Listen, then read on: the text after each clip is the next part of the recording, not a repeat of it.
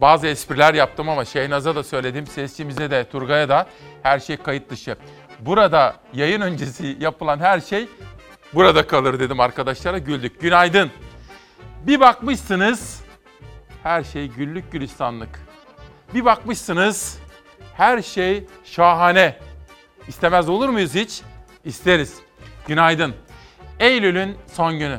Bakar mısınız? Koca yazı devirdik, Eylül'ü bile bitirdik. Bugün Eylül'e veda edeceğiz. İsmail Küçükkaya ile Demokrasi Meydanı'na hoş geldiniz efendim. Bugün ekonomi ağırlıklı bir bülten yapacağız. Bunun dışında eğitim ve sağlıkla ilgili çok özel haberlerimiz olacak. Bunun dışında Azerbaycan-Ermenistan gerginliğine gideceğiz. Ermenistan devletinin bu haksız işgali bir an evvel bitirmesini isteyeceğiz. Bu konudaki özel haberlerimiz ve Ankara'dan derleyip toparladığımız manşetlerimiz var. Bunun dışında İsmail Küçükkaya ile Demokrasi Meydanı'na iki değerli konuğum gelecek. Sürpriz. Sürpriz konuklar. Şimdi yönetmenimden rica ediyorum. Bir bakmışız gazete manşetleri gelivermiş. Hürriyetle başlıyorum. Sıkışınca saldırdı. Ermenistan durup dururken Azerbaycan'a neden saldırdı? Bölgeyi en iyi tanıyan isimlerden biri olan eski diplomat Ali Demir anlattı. Paşinyan ekonomik ve siyasi olarak ülkesinde sıkıştı. Çareyi savaşta arıyor diyor efendim. Bu sabah Azerbaycan'la birlikte olacağız ve oradaki gelişmeleri sizlere an be an anlatacağız. Ama önce Eylül'ün son gününde Ekim'e girerken Türkiye'mizin hava durumu.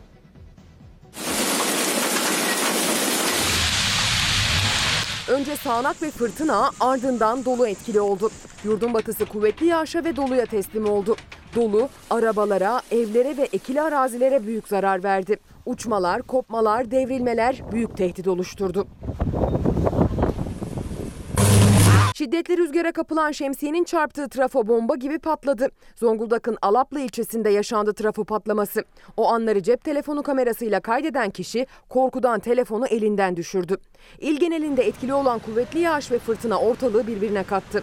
Bir anda karardı ortalık. Aşırı yağış doluya çevirdi. Yağış anında fırtına hiç kesilmedi. Samsun'da gece saatlerinde denize açılan bir balıkçı fırtınaya yakalandı. Kayık alabora oldu. Balıkçı Hasan Koç yaşamını yitirdi. Torunu Murat Erol'la birlikte denize açılmıştı 59 yaşındaki balıkçı. Torun denizden sağ çıktı ancak dedesi için yapılacak bir şey kalmamıştı. Hava birden geldi. Hava 3 saat önce yani geldi. Normalde 12'de gelecek hava. 3 saat önce geldiği için böyle bir şey yaşandı.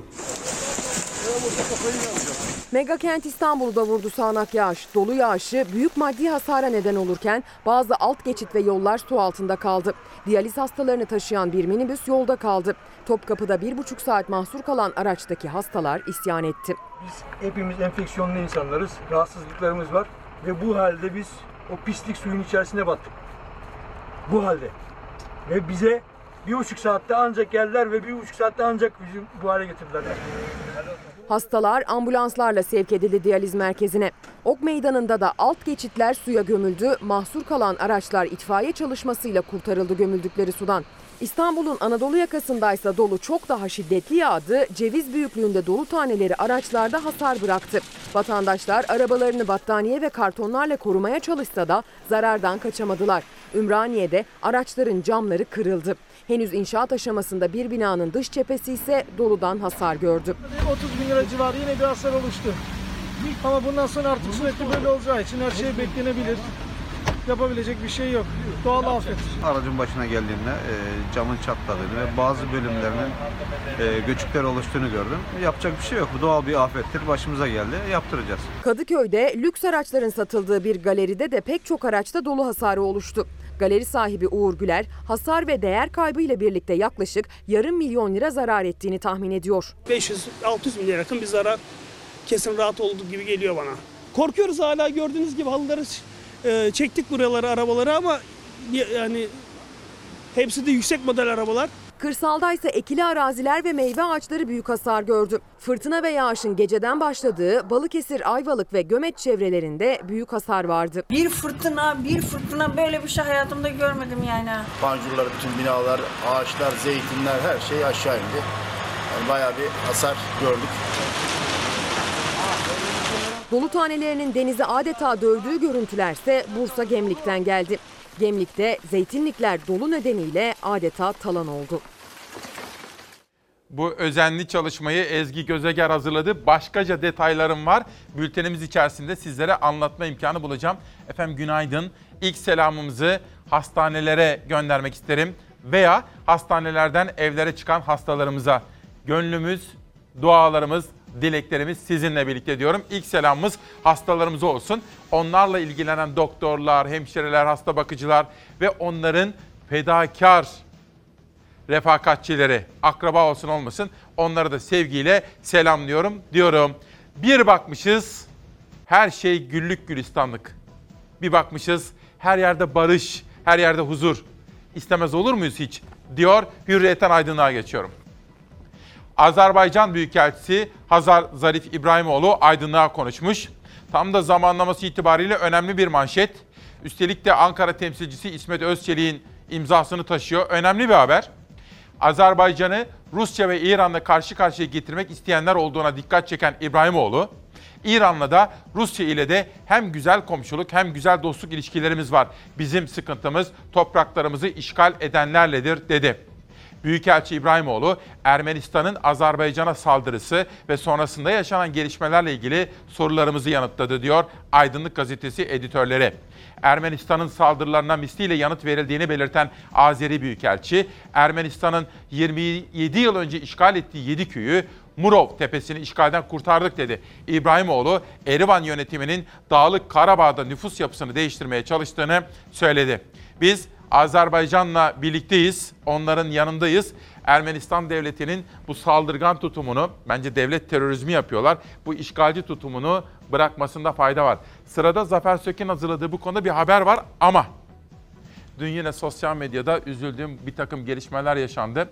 Dün Sevilay Yılmaz'ın yazısı üzerinden de İçişleri Bakanlığı'na aktarma yapmıştık ya, İçişleri Bakanlığı'nın dikkatini çekmeye çalışmıştık. Ermenistan devletinin yaptığı saldırganlık ayrı, işgali ayrı. Ancak Türkiye Cumhuriyeti vatandaşı olup bu ülkede yaşayan veya eskiden asırlarca bu ülkede yaşayıp da şimdi yurt dışında yaşayan Ermeni yurttaşlarımız var efendim. Onlar ayrı. Onlar bizim eşit yurttaşlarımızdır ve bu sevdanın, bu ülkenin ayrılmaz parçalarıdır. Bunu da unutmak istemiyoruz. Unutturmak da istemiyoruz.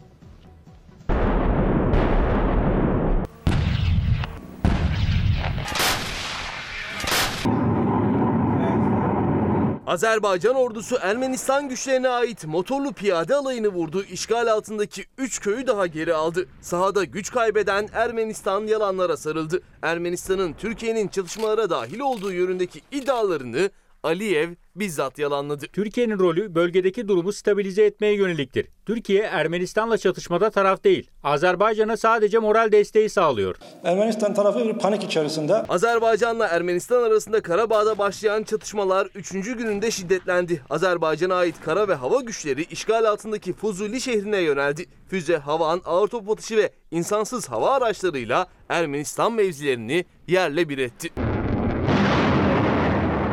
Azerbaycan ordusu çatışmaların yoğunlaştığı Hocavent'te Ermenistan'ın bölgede konuştuğu 3. motorlu piyade alayını imha etti. Yoğun bombardıman sonucu Seyit Ahmetli, Karahanbeyli ve Kent Horadiz köylerini geri aldı.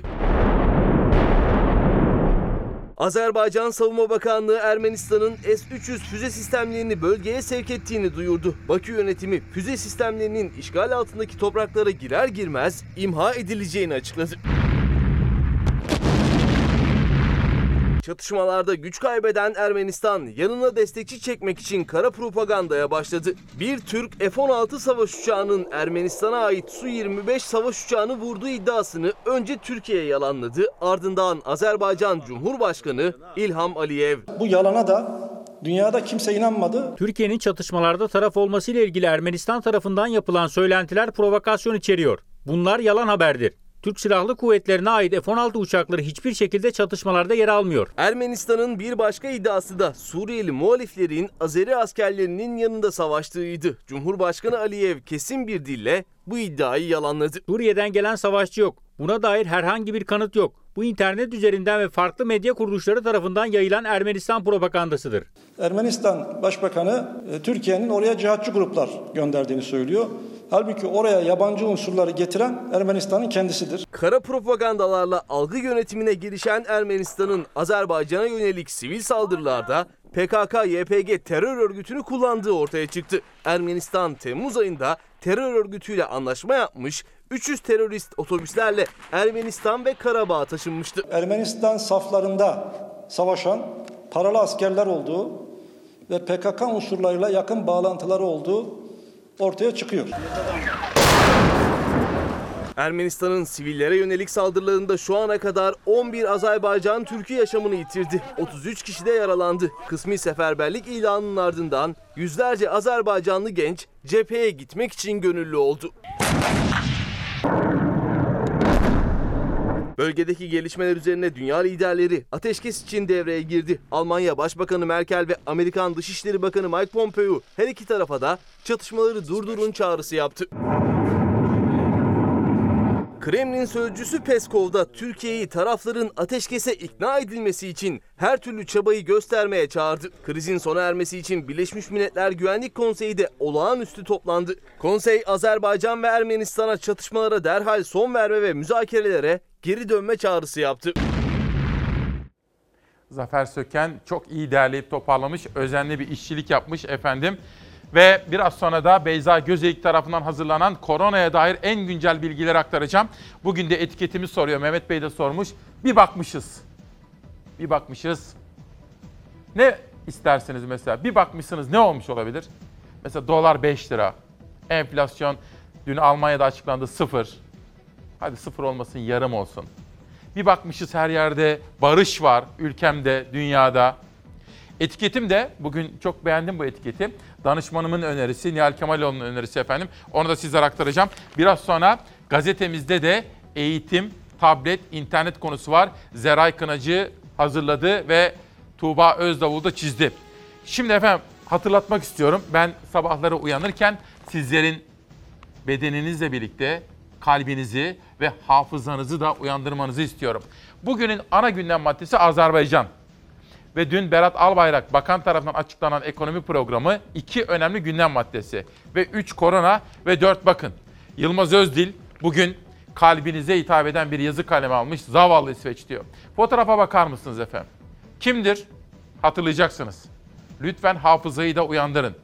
Recep Dede, Ermenek'te ve Ermenek'te Soma'dan sonra da madencilerimizi kaybetmiştik. Yılmaz Özdil her zamanki gibi insani bir yazı kaleme almış. Koronadan kaybettiğimiz Recep Dede üzerinden İsveç-Türkiye kıyaslaması yapmış ve sizleri uyandırmak istiyor. Yıllar evvel Yılmaz Özdil'le tabi uzun yıllar çalışma bahtiyarlığına erişmiş, ondan çok şey öğrenmiş bir insanım. Hep şunu söylerdi, iyi bir haber yaptığımız zaman tebrik ederdi önce, sonra işte böyle derdi halkla konuşarak halkın haberciliğini yapmamız gerekiyor. İşte bakın Ermenekli Recep Dede'nin haberini hazırladık. Sizlere sunacağım biraz sonra. Sırada sözcü var aydınlıktan sonra. Faiz artırımı ve yeni ekonomik program ilaç olmadı. Döviz çıktıkça çıkıyor, millet fakirleşiyor. Türk lirasının döviz karşısındaki değer kaybı durdurulamıyor. Yılbaşından bu yana kayıp %30'u buldu. Önlem geldikçe dolar euro düşüyor ama sonra yine çıkıyor. Milletin cebindeki para erirken döviz spekülatörleri servetini artırıyor diyor. Bir de esnafın durumu. Hani dün sizlere Ankara'dan İsmet Bey yazmıştı ya esnaf. Halimiz iyi değil. Piyasada yaprak kıpırdamıyor demişti ya. İşte sözcüden bir de esnaf manşeti geliyor. Bu tablo bizi ürkütüyor. Kriz derinleşiyor. Esnaf kapıya kilit vurdu. Borcunu ödeyemiyor. Türkiye'nin önemli tekstil ve sanayi şehirlerinden Denizli adeta kan ağlıyor. CHP Denizli Milletvekili Teoman Sancar şehri gezdi, felaketi şöyle anlattı. 30 yıldır ticaretin içinde biri olarak gördüğüm tablo beni ürküttü. 2002'den daha büyük bir kriz ortamı var. Denizli'de caddeler kiralık tabelası asılı dükkanlarla dolu. Kapısına kilit vuran, batan esnaf sayısı her geçen gün artıyor. Borçlar ise ödenemez halde. Dün ülkemizin tıpkı Denizli gibi sanayi kentlerinden birisi olan Gaziantep'ten vali ve belediye başkanı beni aradı. Bir konuda bilgi vermek istediler. Ben de daha sonra İbrahim Ayı meslektaşımı aradım. Konuştuk Gaziantep dosyasını sizlere aktaracağım. Peki iktidar nasıl bakıyor yaşanan gelişmelere? O da Sabah gazetesinin manşetine yansımış. Bakalım. Sabah. Milli ekonominin 3 yıllık yol haritası manşetiyle çıkmış. Haberde Dilek Güngör imzası var. Bakan Albayrak, Türkiye'yi 2023'e götürecek programı açıkladı. Büyüme sürecek, enflasyon tek haneye yenecek, 4 milyon kişiye istihdam sağlanacak diyor. Gördüğünüz gibi bardağın dolu tarafı, boş tarafı benim görevim. Hepsini sizlere anlatmak ama ülkenin gerçekliğini en iyi kim bilir? Sizler. Yani bunu yaşayanlar bilir. Sırada koronavirüsle mücadele kapsamında 29 Eylül'den bugüne yani Eylül'ün son güne geçerken karşı karşıya kaldığımız günlük raporun haberi var. İzleyelim. Herkes maskeliydi ama bu kalabalığa ne maske dayanır ne yüz siperliği. Taksim Fatih Koca Mustafa Paşa arası sefer yapan yolcu otobüsündeki kalabalık büyük ihmali gözler önüne serdi. Salgın yeniden hız kazanmışken kalabalıkların yarattığı tehdit endişeleri artırıyor. 29 Eylül koronavirüs tablosunda bir önceki güne göre hem hasta sayısında hem de vefat sayısında artış var. Ancak bu görüntüler gösteriyor ki maske takmak sadece bir kıyafet kombininden öteye gitmiyor. Salgınla mücadele kapsamında toplu taşıma araçlarının fazla yolcu alması yasaklandı. Taksim Koca Mustafa Paşa seferi yapan otobüsteki kalabalıksa korkuttu. Yurdun dört bir yanından tedbir hilalleri işte bu görüntülerle gelmeye devam ediyor. Koronavirüs hala aramızda. Salgının ilk günlerinden itibaren uzmanlar koronavirüs tedbirleri konusunda bizi aydınlattılar. Sağlık Bakanlığı ise bu duyarsızlığa çözümü kamu spotlarında buldu. Bakanlığın Covid-19 ile mücadele için başlattığı iletişim kampanyasına yeni filmler eklendi. Kamu spotlarında rol alan Mucize Doktor dizisi oyuncusu Taner Ölmez, ikinci filmle farkındalık yaratmak için geçti kamera karşısına. En önemli mesaj da çabalarımız boşa gitmesin oldu. Kontrollü sosyal hayatın sunduğu özgürlüklerin tümüne veda etmek zorunda kalabiliriz. Maske, mesafe, temizlik. Maske, mesafe ve temizlik kurallarına uyacağız. Yılmaz Özdil'in yazısı üzerinden Recep Dede'nin hikayesi Türkiye'nin hikayesidir efendim. O hikayeyi sizlere anlatacağım. Benim asli görevim bu. Sabahtan da karara geçelim. Bakın Sabah gazetesi bardağın dolu tarafını gösteriyordu. Kararda da bir başka tarafını görüyoruz şimdi meselenin. O kadar iyi ki kimse inanmadı. Merkez Bankası rezervleri ekside, döviz tırmanıştayken açıklandı. Ne açıklandı? 3 yıllık ekonomi programı. Her şeye rağmen düşük faize ve yüksek kura devam anlamı çıktığı halde paketin içerdiği müjdeli tahminler dikkat çekti. Yeni ekonomi paketinde enflasyon, işsizlik, cari açık ve büyüme rakamlarında pembe tablo çizildi. Ancak hedeflere ilişkin bir yol haritası ortaya konmaması bu iş nasıl olacak kuşkusu doğurdu. Programın açıklanmasının ardından dolar 7.85 eşiğini aştı. Peki bütün bu olup bitenlere nasıl yanıt verdi muhalefet? Dün akşam Haber Global'de Candaş Işık'ın sorularını yanıtlamıştı. Candaş Tolga Işık'ın sorularını yanıtlayan Kılıçdaroğlu ne söyledilerse tam tersi oldu dedi. İyi Parti lideri hedeflerin çöp olduğunu itiraf ettiler dedi. Ve Ali Babacan da Türkiye'nin fakirleştiği dünkü açıklamayla tescillendi dedi. Efendim sistem şöyle çalışacak. Bu arada yönetmenim Şehnaz'dan dış medyayı gündeme getirmesini rica edeceğim. Muhalefet bir şey söyleyecek. Ben size onu anlatacağım. İktidar başka bir şey söyleyecek. Ben size onu da anlatacağım. Ben de bir vatandaşım ve bir gazeteciyim. Kendi görüş ve fikirlerimi yaptığım hazırlıklar ışığında uzman görüşlerine de dayanarak sizlere aktaracağım. Siz bu üçüne de bakacaksınız. En son karar verirken kendi yaşadığınıza bakacaksınız. Cüzdanınıza, buzdolabınıza, mutfağınıza bakacaksınız. Çocuğunuzun tableti var mı yok mu? İnternete girip giremediğine bakacaksınız. Okulunu bitiren çocuğunuz iş bulabildi mi? İş bulanlar geçinebiliyorlar mı? Yoksa muhalefet onu demiş, iktidar bunu demiş, gazeteci bunu demiş. Hepsi birer vesiledir. Önemli olan sizin yaşadığınız realitedir. Yani sizin yaşadığınız gerçekliktir diyorum. İşte bizim sistemimiz böyle çalışacak. Bu sistem içerisindeki benim rolüm de sansürsüzce sizlere anlatmak, özgürce kendi fikrimi de ifade etmek ama son sözü halkımıza bırakmak. İşte dünyanın manşetleri. Dün sizlere anons etmiştim. Amerika'da yalnızca Amerika'yı değil bütün dünyayı etkileyecek ve ilgilendiren bir seçim var Kasım'da. Ekim'e giriyoruz. Çok az bir zaman kaldı. Joe Biden ve Trump ilk defa televizyonda kozlarını paylaştılar. Amerika'da herkes televizyon başındaydı. Yalnızca Amerika'da değil, bizde de. Bugünün ana hikayelerinden birisi Türk televizyonlarında ilk defa izliyoruz. Amerika'daki seçim yarışına dair ilk televizyon müsabakası. When needed, when needed, I wear masks. Okay, let me ask. I don't have. I don't wear masks like him. Every time you see him, he's got a mask. He could be speaking 200 feet away from it. He shows up with the biggest mask I've ever seen. Rakibinin maskeli hallerini tiye aldı, bu defa yüz yüzelerdi. Donald Trump ve Joe Biden ilk kez kamuoyu önünde bir araya geldi. 3 Kasım seçimleri öncesi kozlarını paylaştılar. Pandemiden ırkçılığa, vergi polemiğinden seçimlerde hile iddialarına kadar gündemleri çok sıcaktı. Yer yer hakaret de vardı sözlerinde, aşağılamalarda. He's a fool on this. If you could get the crowds, you would have done the same thing. But you can't. Nobody can. 3 Kasım'a kadar 3 kez düzenlenecek karşılaşmanın ilki yayınlandı. 15 dakikalık bölümlere ayrılan programda herkese 2 dakikalık konuşma süresi verildi. Trump, demokrat rakibinin sözünü defalarca kesti. No negative effect. Koronavirüs salgını en önemli gündemdi. Moderatör Chris Wallace Trump'a kalabalık mitinglerini sordu ve Joe Biden'ın kalabalıkları bir araya getirmediğini söyledi. Trump'ın yanıtı onun mitingine kimse gitmiyor oldu. Because nobody will show up. Kimse onun mitingine gitmiyor. Nobody shows up to his rally. Well, so far we have had no problem whatsoever. Şimdiye kadar sorun yaşamadık. Dış mekandayız. 24 saat kala söylediğimiz halde büyük kalabalıklar geliyor mitingimize. Joe Biden da 3 kişiyle çember oluşturuyor. And, and literally on 24 hours notice. Did you see the, one of the last big rallies he has? Son dört mitinginden birini gördünüz mü? Bir muhabir geliyor. Hayır hayır diye bağırıyor. Uzak dur diyor ona. Test edildin mi diye soruyor.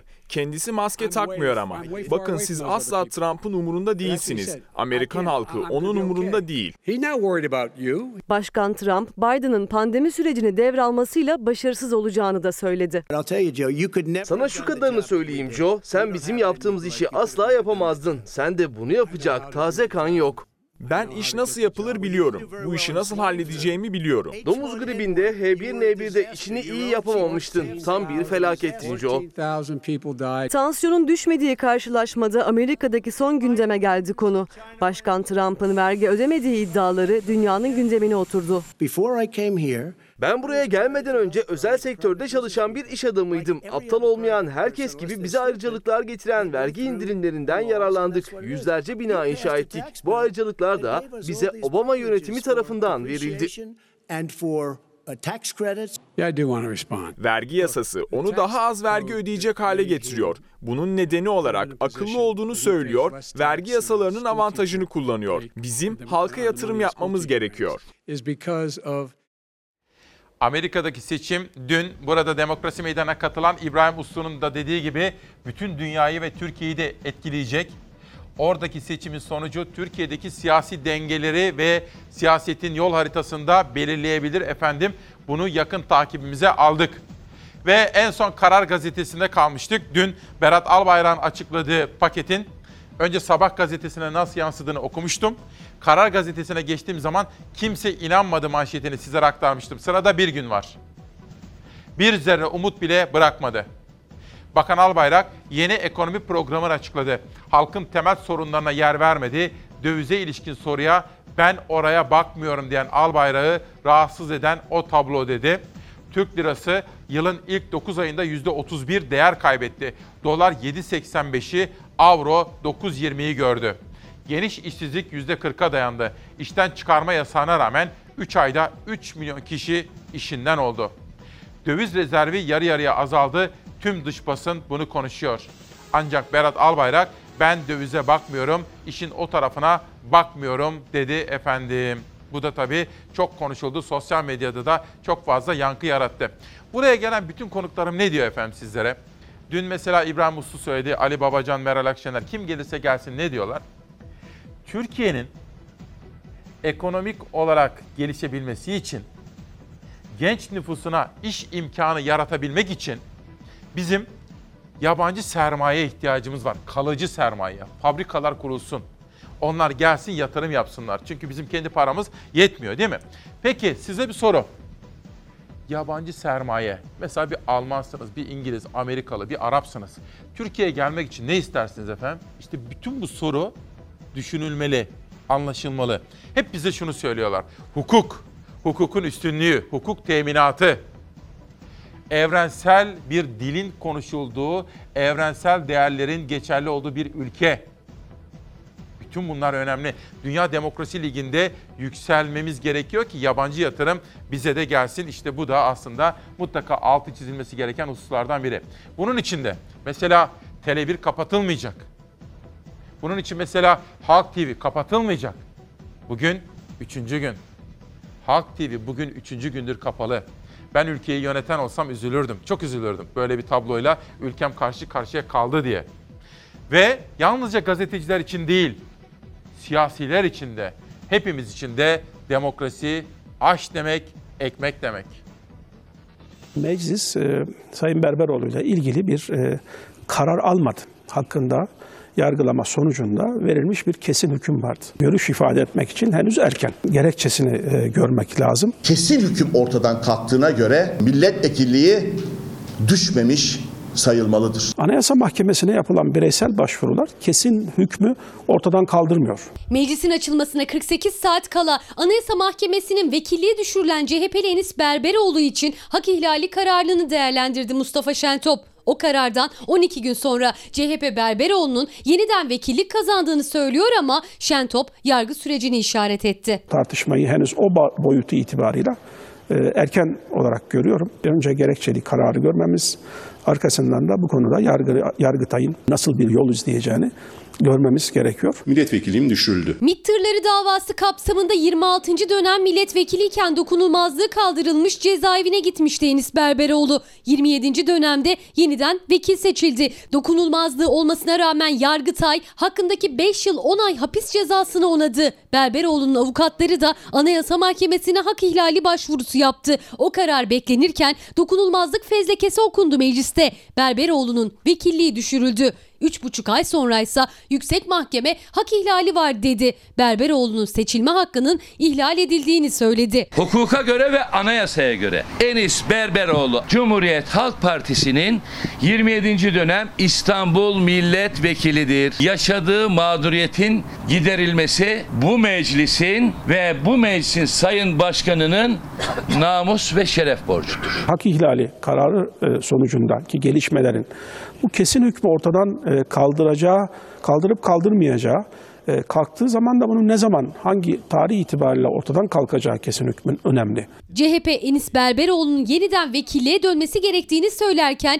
meclis başkanına çağrı yaparken Mustafa Şentop da ilk kez konuştu. Berberoğlu'nun meclise dönmesine kapıyı kapatmadı ama tartışma için erken demeyi tercih etti. Kesin hükmün e, varlığı ortadan kalkmalıdır öncelikle. Ondan sonra böyle bir tartışma e, yürütülebilir. E, bu da ancak bireysel başvurunun gerekçeli kararın açıklanması ve daha sonra e, Yargıtay sürecinin e, bir noktaya gelmesiyle mümkün olacaktır. Meclis Başkanı'nın bu konuda yani demokrasi konusunda parlamentonun etkinliği, milli iradenin yansıması konusunda daha fazla inisiyatif kullanmasında fayda var. Kendisi adına, partisi adına, meclisimiz adına ve ülkemiz adına daha fazla inisiyatif bekliyoruz meclis başkanından. Bir günden Türk Günü'ne geçelim. Tek çözüm Karabağ'ın azatlığı diyor Türk Gün gazetesi. Birleşmiş Milletler ve uluslararası hukukun Karabağ Azerbaycan toprağıdır kararını hayata geçirmelerinin zamanı geldi. Dışişleri Bakanı Çavuşoğlu bu sorunun tek çözümünü şöyle açıkladı. Ermenistan Azerbaycan topraklarından çekilecek bu sözler Türk Günü'nün manşetinde. Bir sonraki gazeteye geçelim. Azerbaycan konusuna devam edeceğiz. Azerbaycan'ın uğramış olduğu saldırı Ermenistan devletinin sergilediği saldırgan tutumun bitmesi ve işgalin sona ermesi gerekiyor. Sıra Cumhuriyet'e geldi. Cumhuriyet gazetesi Altun'un pergolesinin yıkımını duyurmaya ifade özgürlüğü vurgulu takipsizlik. Bu bir haberdir. Bakalım neymiş? CHP İstanbul İl Başkanı Kaftancıoğlu hakkında Kuzguncuk'ta kiraladığı arazide izinsiz pergole ve çardak yapan Fahrettin Altun'un evinin fotoğrafının çekilmesine ilişkin başlatılan soruşturmada takipsizlik kararı verildi. Savcılık özel hayat ihlali yok dedi. Kamu yararına işaret edilen kararda haber ve yazıların ifade ve eleştiri özgürlüğü kapsamında kabul edilmesi gerekir denildi. Bu kararla Cumhuriyete Dava ve Basın İlan Kurumu'nun gazetemize verdiği ilan kesme cezaları da tartışmalı hale geldi diyor Cumhuriyet Gazetesi editörleri bugünkü birinci sayfa haberlerinde. Bir sonraki gazeteye geçelim. Bugün Gaziantep Güneş Gazetesi Gaziantep mucizesi manşetiyle çıkmış. Gaziantep protokolü Cumhurbaşkanı Erdoğan tarafından açılışı yapılan 300 fabrikayı basın mensupları ile birlikte gezdi. Gaziantep valisi Davut Gül açılış tartışmaları ile ilgili olarak Gaziantep'te 2 yılda 300 fabrika açıldı. İmkansız başarıldığı için insanlar inanamıyor dedi. Büyükşehir Belediye Başkanı Fatma Şahin ise başta Kılıçdaroğlu olmak üzere liderleri sanayideki Gaziantep mucizesini görmeye davet etti.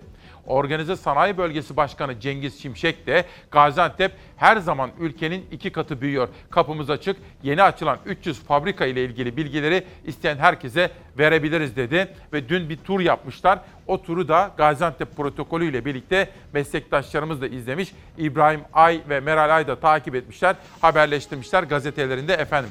Az evvel sizlere Sabah ve Sözcü gazetelerinden iki ayrı bakış açısıyla ekonominin hali pür melalini yani genel manzarasını aktarmaya gayret etmiştim. Bir kere daha hatırlatmak isterim. Haberi izleyin. Ekonomi Bakanı konuşuyor. İçinde muhalefet de var. Benim yorumlarım da var ve olacak. Ama asıl önemlisi siz bakacaksınız efendim. Tekrar ediyorum.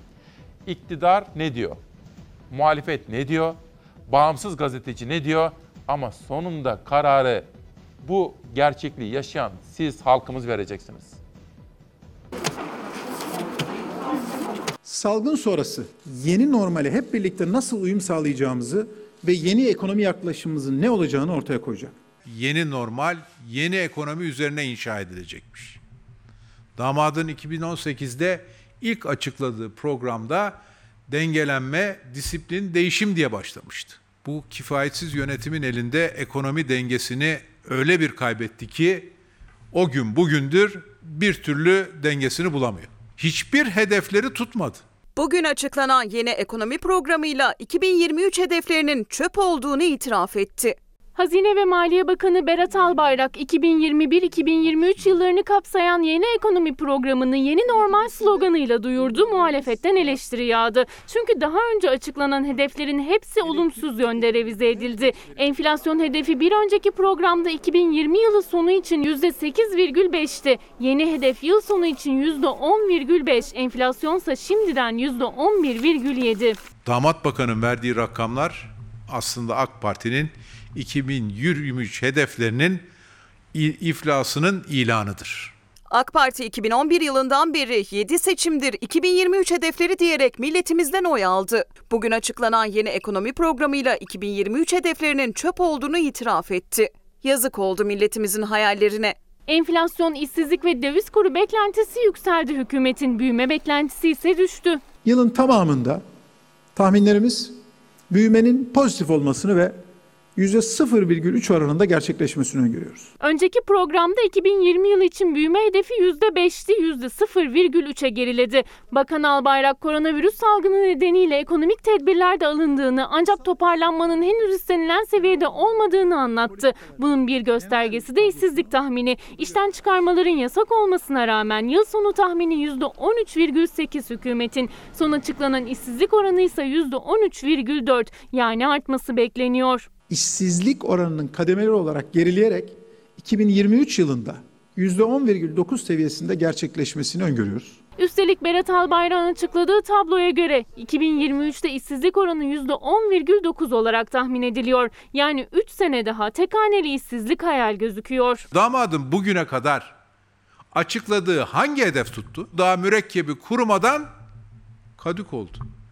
Hiçbir hedefleri tutmadı ne oyun de, oyunu değiştirecek bir program ortada var ne de ehliyetli kadrolar. Ekonomi aile şirketi gibi yönetiliyor. Az sonra buraya konuklarım gelecek efendim. İlk konuğuma İsmail Küçükkaya ile Demokrasi Meydanı'na katılacak ilk konuğuma ekonomiyi soracağım. HDP meselesini de soracağım. Amerika'daki seçimlerin yansımasını da soracağım efendim. Bugün Demokrasi Meydanı'nda zihin egzersizi yapacağız hep beraber. Şimdi Haluk Ilıcak sosyal medya mesajları emekli büyükelçi Ilıcak diyor ki en güvendiğim kurum TÜİK Ekonomi Güven Endeksinin %3.1 arttığını açıkladı.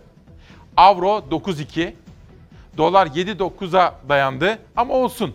Olsun. Ben çok sevindim. Sanayici, tüccar, müteahhit, esnaf, sanatkar, işçi, memur, emekli ekonomiye güven duyuyorsa ki TÜİK öyle diyor, gerisi teferruattır diyor Büyükelçi. Tabii ki ironi yapıyor. Fox Haber, Hazine ve Maliye Bakanı Albayrak açıkladı. Yeni ekonomi programı ile birlikte büyüme hedefleri 2021 için %5.8, 2022 ve 2023 için %5 oldu diyor Bakan Albayrak. Necdet Pamir, Cem Yılmaz'ı tahtından indiren açıklama diyor. Albayrak bir de bakmışsınız ki enerji ihraç eden bir Türkiye'den bahsediyoruz diyor. Necdet Pamir enerji uzmanıdır kendisi. Sadece Türkiye'de değil dünya çapında tanınan bir isimdir. O da böyle bir mesaj yollamış. Ve Ajans France Press'te gördüm bir manşet. Amerika Birleşik Devletleri güçlü bir şekilde Türkiye'nin Yunanistan'la diyaloğunu destekliyormuş. Bunu da söyleyen Dışişleri Bakanı Pompeo. Türkiye ile Yunanistan arasında diyalog gelişsin istiyorlar.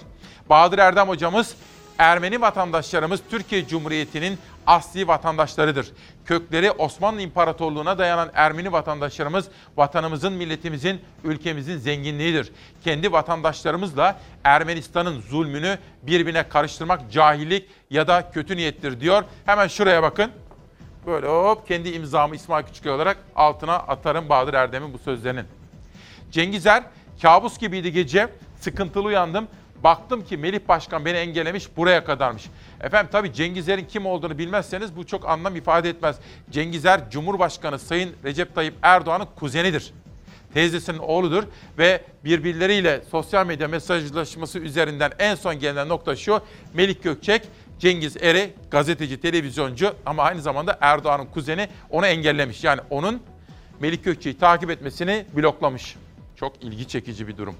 Mehmet Ali Dim, Dün beni de efendim Doğuş Holding'den aradılar. Verdiğimiz haberlerden sonra Ferit Şahingin de olaydan habersiz olduğunu, üzüntü içerisinde olduğunu, gerekeni yapacağını söylediler. Mehmet Ali Dim'in bu mesajını ilerleyen dakikalarda aktaracağım. Doğuş Holding'den aradılar. Ferit Bey, Ferit Şahin bizzat devreye girmiş. Alanya'daki habere konu Ayhan Şahin Okulu için ne gerekirse yapacaklarını belirtmiş efendim. Bir sonraki manşet. Tabii biz İsmail Küçükkaya ile Demokrasi Meydanı her zaman kimin yanındayız? Biz, Yılmaz Özdil bugün yazmış, gerçek gazeteci güçlünün yanında değildir. Muktedirin yanında, iktidarın yanında değildir. Gerçek gazeteci halkının yanındadır. Böyle olmalıdır. Biz, bizim patronumuz kimdir? Halkımızdır. Ve çalışanlar, alın teriyle çalışan emekçi kardeşimiz. İşte onun manşeti. Arzu Çerkezoğlu, disk başkanı. Belirli süreli iş sözleşmesinin yaygınlaşması yoluyla iş güvencesini ve kıdem tazminatı hakkını ortadan kaldırmayı hedefleyen girişimlere karşı bundan önce olduğu gibi haklarımıza sahip çıkacağız. Efendim bu konuda kıdem tazminatı konusunda esnek çalışma sistemi adı altında emekçinin alın teriyle kazancının buharlaşma ihtimali olan gelişmeleri haberleştiriyoruz. Saatler tam 10'da size kıdem tazminatı ve çalışma hayatına dair o konudaki haberleri detaylı olarak aktaracağım. Şimdi söz sırası Disk Başkanı Arzu Çerkezoğlu'nda. Aslında kıdem tazminatı hakkını gasp etmek sermayenin Türkiye'de 45 yıllık hayali diyebiliriz. En son geçtiğimiz Haziran ayında yine tamamlayıcı emeklilik sistemine entegre bir kıdem tazminatı fonu tartışmasını siyasi iktidar e, Çalışma Bakanlığı tartışmaya açtı ve bütün sendikaların, sendikalı sendikasız bütün işçilerin bu konuda net tutumu karşısında e, şimdilik rafa kaldırıldığını ifade etti. Ama yeni yasama döneminde yeniden gündeme getirilebileceğinin sinyallerini de verdiler. Bir kıdem tazminatını tamamlayıcı emeklilik sistemi adı altında bir fona devrederek birinci e, yol olarak, ikincisi de çeşitli esnek çalışma biçimlerini, kısmi zamanlı, yarı zamanlı çalışma ve belirli süreli hizmet hakkı dediğimiz çalışma biçimlerini yaygınlaştırarak özellikle 25 yaş altı ve 50 yaş üstü çalışanlar için, kadınlar ve gençler için belirli süreli hizmet hakkı dediğimiz sonucunda kıdem tazminatı hakkının olmadığı bir çalışma biçimini yaygınlaştırmak yoluyla kıdem tazminatı hakkının gasp edilmesi hep gündemde. Belirli süreli çalışma sadece istisnai bir çalışma biçimidir. Çok özel durumlarda çok bir e, sınırlı sürede yapılacak bir iş söz konusu olduğunda işçi ile işveren arasında belli bir süre için bir akit kurulur ve bu sürenin sonucunda da e, iş hakkı kendiliğinden sona erer. Dolayısıyla kıdem tazminatı hakkı da olmaz. E, ama bu bütünüyle istisnai bir çalışma biçimidir. E, fakat şu an gündeme getirilen bu belirli süreli iş sözleşmesinin e, yaygınlaştırılması ve bu yolla da kıdem tazminatı hakkı başta olmak üzere işçilerin çalışırken elde ettiği bütün hakları ortadan kaldırmayı hedefleyen iş güvencesi, kıdem tazminatı gibi kazanılmış bütün hakları ortadan kaldırmayı hedefleyen çalıştırma biçimi. Bu asla kabul edilemez. Dolayısıyla kıdem tazminatını ister doğrudan fona devretmek, ister tamamlayıcı emeklilik sistemi adı altında, isterse de e, bu tür esnek güvencesiz çalışma biçimlerini yaygınlaştırma yoluyla kıdem tazminatı hakkımızın gasp edilmesine, ortadan kaldırılmasına karşı biz bundan önceki girişimlerde de olduğu gibi bundan sonra da bütün gücüyle sendikalı sendikasız bütün işçi arkadaşlarımızla birlikte bu hakkımıza sahip çıkacağız. Şimdi danışmanım ya danışmanım da bana Yalçın Karatepe'nin çok önemli bir gelişmeden haberdar veriyor. Onun linkini yollamış. Ben de onu hem editörüme hem de Zafer'e yolladım ki hem kıdem tazminatını hem de piyasalarda olup bitenleri sizlere detaylı olarak aktaracağım efendim. Yerel gazete manşetlerine geliyorum. Bir bakmışız. İletişim Mardin. Dün sizlere söylemiştim şehidimiz var demiştim. Başsağlığı diliyorum Mardin'e ve ülkemize dualarla uğurlandı. Şehit piyade uzman çavuş Serdar Temelli memleketi Mardin'de son yolculuğuna uğurlandı. Allah rahmet eylesin diyorum. Kars, Ardahan, Iğdır, Ağrı. Buldan Ayhan Bilgen dönecek diyor. HDP eş genel başkanı Pervin Buldan gözaltına alınan Kars Belediyesi eş başkanı Ayhan Bilgen'e destek olmak için Kars'a geldi diyor Serhat'ın sesi. Ankara gazetesi Anadolu. 2 saatte Sivas'tayız. Ankara-Sivas yüksek hızlı tren hattı çalışmalarında son aşamaya gelindi manşetiyle Anadolu çıkmış bu sabah. İzmir'e geçiyorum. Sağlıkçılara hakkınız ödenmez dediler ve hakkımızı ödemediler. Sağlık Sen İzmir 2 Nolu Şube Başkanı Ekrem Özdemir, sağlık çalışanlarının ek ücret değil, tek ücret istediğini belirterek adaletsizlik bitsin dedi. Bir de Kuzey Kıbrıs'a geçelim. Türkiye'den KKTC 117 milyon TL. Bir fotoğraf ve bir manşet. Başbakan Tatar dün akşam Ankara'da Türkiye Cumhurbaşkanı Yardımcısı Oktay'la ekonomik gelişmeleri, pandemi ve su temin projesindeki çalışmaları görüştü diyor efendim. Bir reklama gideceğim. Reklamlardan sonra bir konuğum var. Önemli bir konuk. Dikkatle takip edin. Hikayesini arayan gelecek Bekir Ağırdır. Kadınlarımız için, işsizlerimiz için, gençlerimiz için neler yapmak gerekiyor? Bizim Ankara'da Nihal Kemaloğlu'nun kurmuş olduğu Arjant Felsefe Grubu 7 yıl devam ettik ona biz. İlber Ortaylı, Hilmi Yavuz, Erol Göka, Cengiz Güleç, Kudret Emiroğlu. Böyle sakalları vardır. Müthiş bir adamdır. Bir gün keşke buraya davet etsem. Aklıma geldi. Bana kitabını yollamış. Kudret Emiroğlu, Suavi Aydın, Antropoloji Sözlüğü. Bakın müthiş bir adamdır. Hakikaten aklıma geldi bakın bu kitabı da tanıtmış olayım. Bir gün size Kudret Emiroğlu'nu davet edeyim ve sizinle onu tanıştırayım olur mu? ya güldürmeyin beni Allah aşkınıza. Günaydın. Ya şimdi tam 3 gündür aynı şey oluyor. Tam böyle sizlere günaydın diyeceğim. Biz böyle Şehnaz'la, rejiyle böyle sohbet ediyoruz. Tam böyle aklıma getirmeyin diyorum. İçsel devrim diyorlar sürekli. Bana lütfen arkadaşlar bunu hatırlatmayın bana. Günaydın Türkiye'm. Çalar Saat ailesi günaydın. Eylül'ün son günündeyiz. Fatih Portakal kardeşimi de selamlıyorum. O şimdi açık denizlerde, mavi sularda. Ve bir bakmışız ne olmuş mesela söyler misiniz? Bir bakmışız ne olur? Her şey güllük gülistanlık. Bahar gelmiş memleketimin dağlarına. Bir bakmışız bak sesçimiz diyor ki Turgay korona bitmiş. Sabah Ayten Yavaşça da bunu yazmıştı bana. Bir bakmışız korona bitmiş. Günaydın efendim İsmail Küçükkaya ile Demokrasi Meydanı'na hoş geldiniz. Danışmanım bugün ne kadar güzel bir öneride bulunmuş. Zeray hazır mıyız? Buyurun başlayalım Şenaz. Bir bakmışız diyoruz. İkinci tur gazete manşetleriyle devam ediyorum. İlk turumuzda Hürriyet vardı, Sözcü vardı. Öyle akıp gitmiştik. Cumhuriyet vardı ve Sabah vardı. İşte şimdi Milliyet'le başlıyorum. Dışişleri Bakanı Çavuşoğlu Türkiye'nin tavrını ortaya koydu. Sahada da yanındayız. Azerilerin ilerleyişi sürerken Ermenilerin 300 PKK'lı terörist getirdiği öğrenildi. İlk kuşakta haberlerini vermiştim. Bu kuşakta da Ankara'nın, Türkiye'nin Azerbaycan'ın yanında olduğuna dair haberleri aktarmıştım. Hatırlayacaksınız ilk kuşakta Bahadır Erdem hocamızın şöyle bir tweet'i vardı. Ermenistan devletinin saldırgan tutumunu kınıyoruz. Azerbaycan'ın yanındayız, kenetlenmişiz ve fakat bununla birlikte ülkemizde yaşayan Türkiye Cumhuriyeti yurttaşı Ermenileri de sevgiyle, saygıyla kucaklıyoruz. Onlar bizim yurttaşlarımız ve bu toprakların eşit sahipleriyiz. Hep beraber bu ülke hepimizin diyor ve bir sonraki manşete geçiyorum. Milli Gazete. Dün ana gündem maddesi buydu açık söyleyeyim. Bu sabahta hem Amerika'daki seçimi ve televizyon tartışmasını hem ekonomiyi Berat Albayrak iktidar ve muhalefet ne dedi onları sizlere aktarmaya gayret ediyorum. Ekonomiden sorumlu bakan Türk lirasındaki devalüasyonla yani yabancı paralar karşısındaki değer kaybıyla ilgilenmiyormuş. Ne önemli mesela diyor. İşsizlik önemli mi? Enflasyon önemli mi? Döviz kurları yükselirse acaba fakirleşmez miyiz biz diye bir takım sorular soruyor efendim. Bunları konuşacağız ama günün yazarı Yılmaz Özdil bizlere öğrettikleri gibi Yılmaz Özdil bize öğrettiği gibi halka gitmiş, halkın kalbine hitap etmiş ve Soma faciasından sonra Ermenek faciasından sonra işte Recep dedenin hikayesini Türkiye ile İsviçre'yi İsveç'i karşılaştırmış ve halkımıza bir takım önemli mesajlar veriyor. Yılmaz Özdil bugünkü yazısında sizin düşünmenizi istiyor.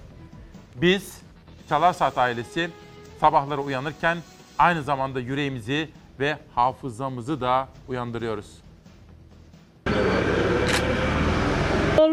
yüzmeyi bilmezdi ya suyun içinde ne yaptı? Evlatlarının arkasından yaktıkları ağıtlarla tanıdı herkes onları. Koronavirüs onları da vurdu. Oğulları Tezcan'ı Ermenek'teki maden faciasında yitirip evlat acısıyla kavrulan Gökçe ailesini koronavirüs de yakaladı. Recep Gökçe, oğlu Tezcan Gökçe gibi öbür tarafa göçtü. Herkesin Ermenek'teki maden faciasında oğlunu kaybetmesiyle tanıdığı Recep Dede'den de koronavirüs haberi geldi. Recep Gökçe koronavirüs nedeniyle yaşamını yitirdi. Acılı baba imkanı olmadığı için yenisini alamadığı yırtık ayakkabılarıyla akıllara kazınmıştı. Yok efendim yok param yok. Param olsa ben bu ayakkabılarla gezer miyim milletin içinde? Oğulları Tezcan'ı 2014 yılında Ermenek'te kömür ocağında yaşanan kazada kaybetti yaşlı çift. Öğle yemeği saatinde evden getirdikleri yemeği patron emriyle yerin altında yerken yaşandı göçük.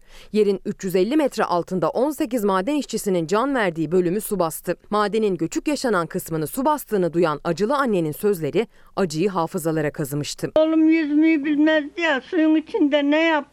Oğlunun arkasından sarf ettiği sözler ve döktüğü gözyaşlarıyla tanıdı herkes Ayşe Nine'yi. Bugünlerde ise 80 yaşındaki eşi Recep Gökçe'nin ardından ağlıyor yaşlı kadın. Rahatsızlanan Recep Dede 3 gün önce hastaneye kaldırıldı. Yaşadığı Gökçeler köyünde koronavirüs kaptığı ortaya çıktı. Recep Gökçe Konya'da tedavi gördüğü hastanede yaşamını yitirdi. Cenazesi tedbirler kapsamında toprağa verildi.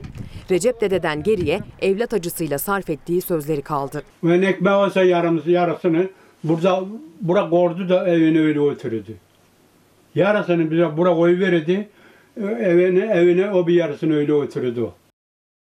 Bizim güzel yurdumuzun güzel yürekli insanlar onlar. Madencilerimiz, onların aileleri, emekçi kardeşlerim. Sıra geldi Pencere gazetesine.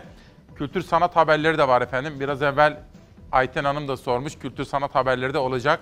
Tarıma ilişkin manşetlerimiz olacak. Konuklarım da var bu sabah. İnşallah programı diyor Pencere gazetesi. Ekonomide gelecek 3 yılın programı açıklandı. Hazine ve Maliye Bakanı Berat Albayrak'ın ortaya koyduğu hedefler gerçekçi rakamlar yerine temennilere dayandığı gerekçesiyle eleştirildi diyor. Mesela gazetede şöyle birazcık aşağıya doğru indiğim zaman Ekonomi Bakanı'nın dünkü açıklamaları acaba muhalefet cephesinde nasıl yankı buldu? Selin Sayıkböke programın içinde yeni bir şey yok derken Profesör İsmail Tatlıoğlu İyi Parti adına bakan sizi daha fakir hale getirdim dedi.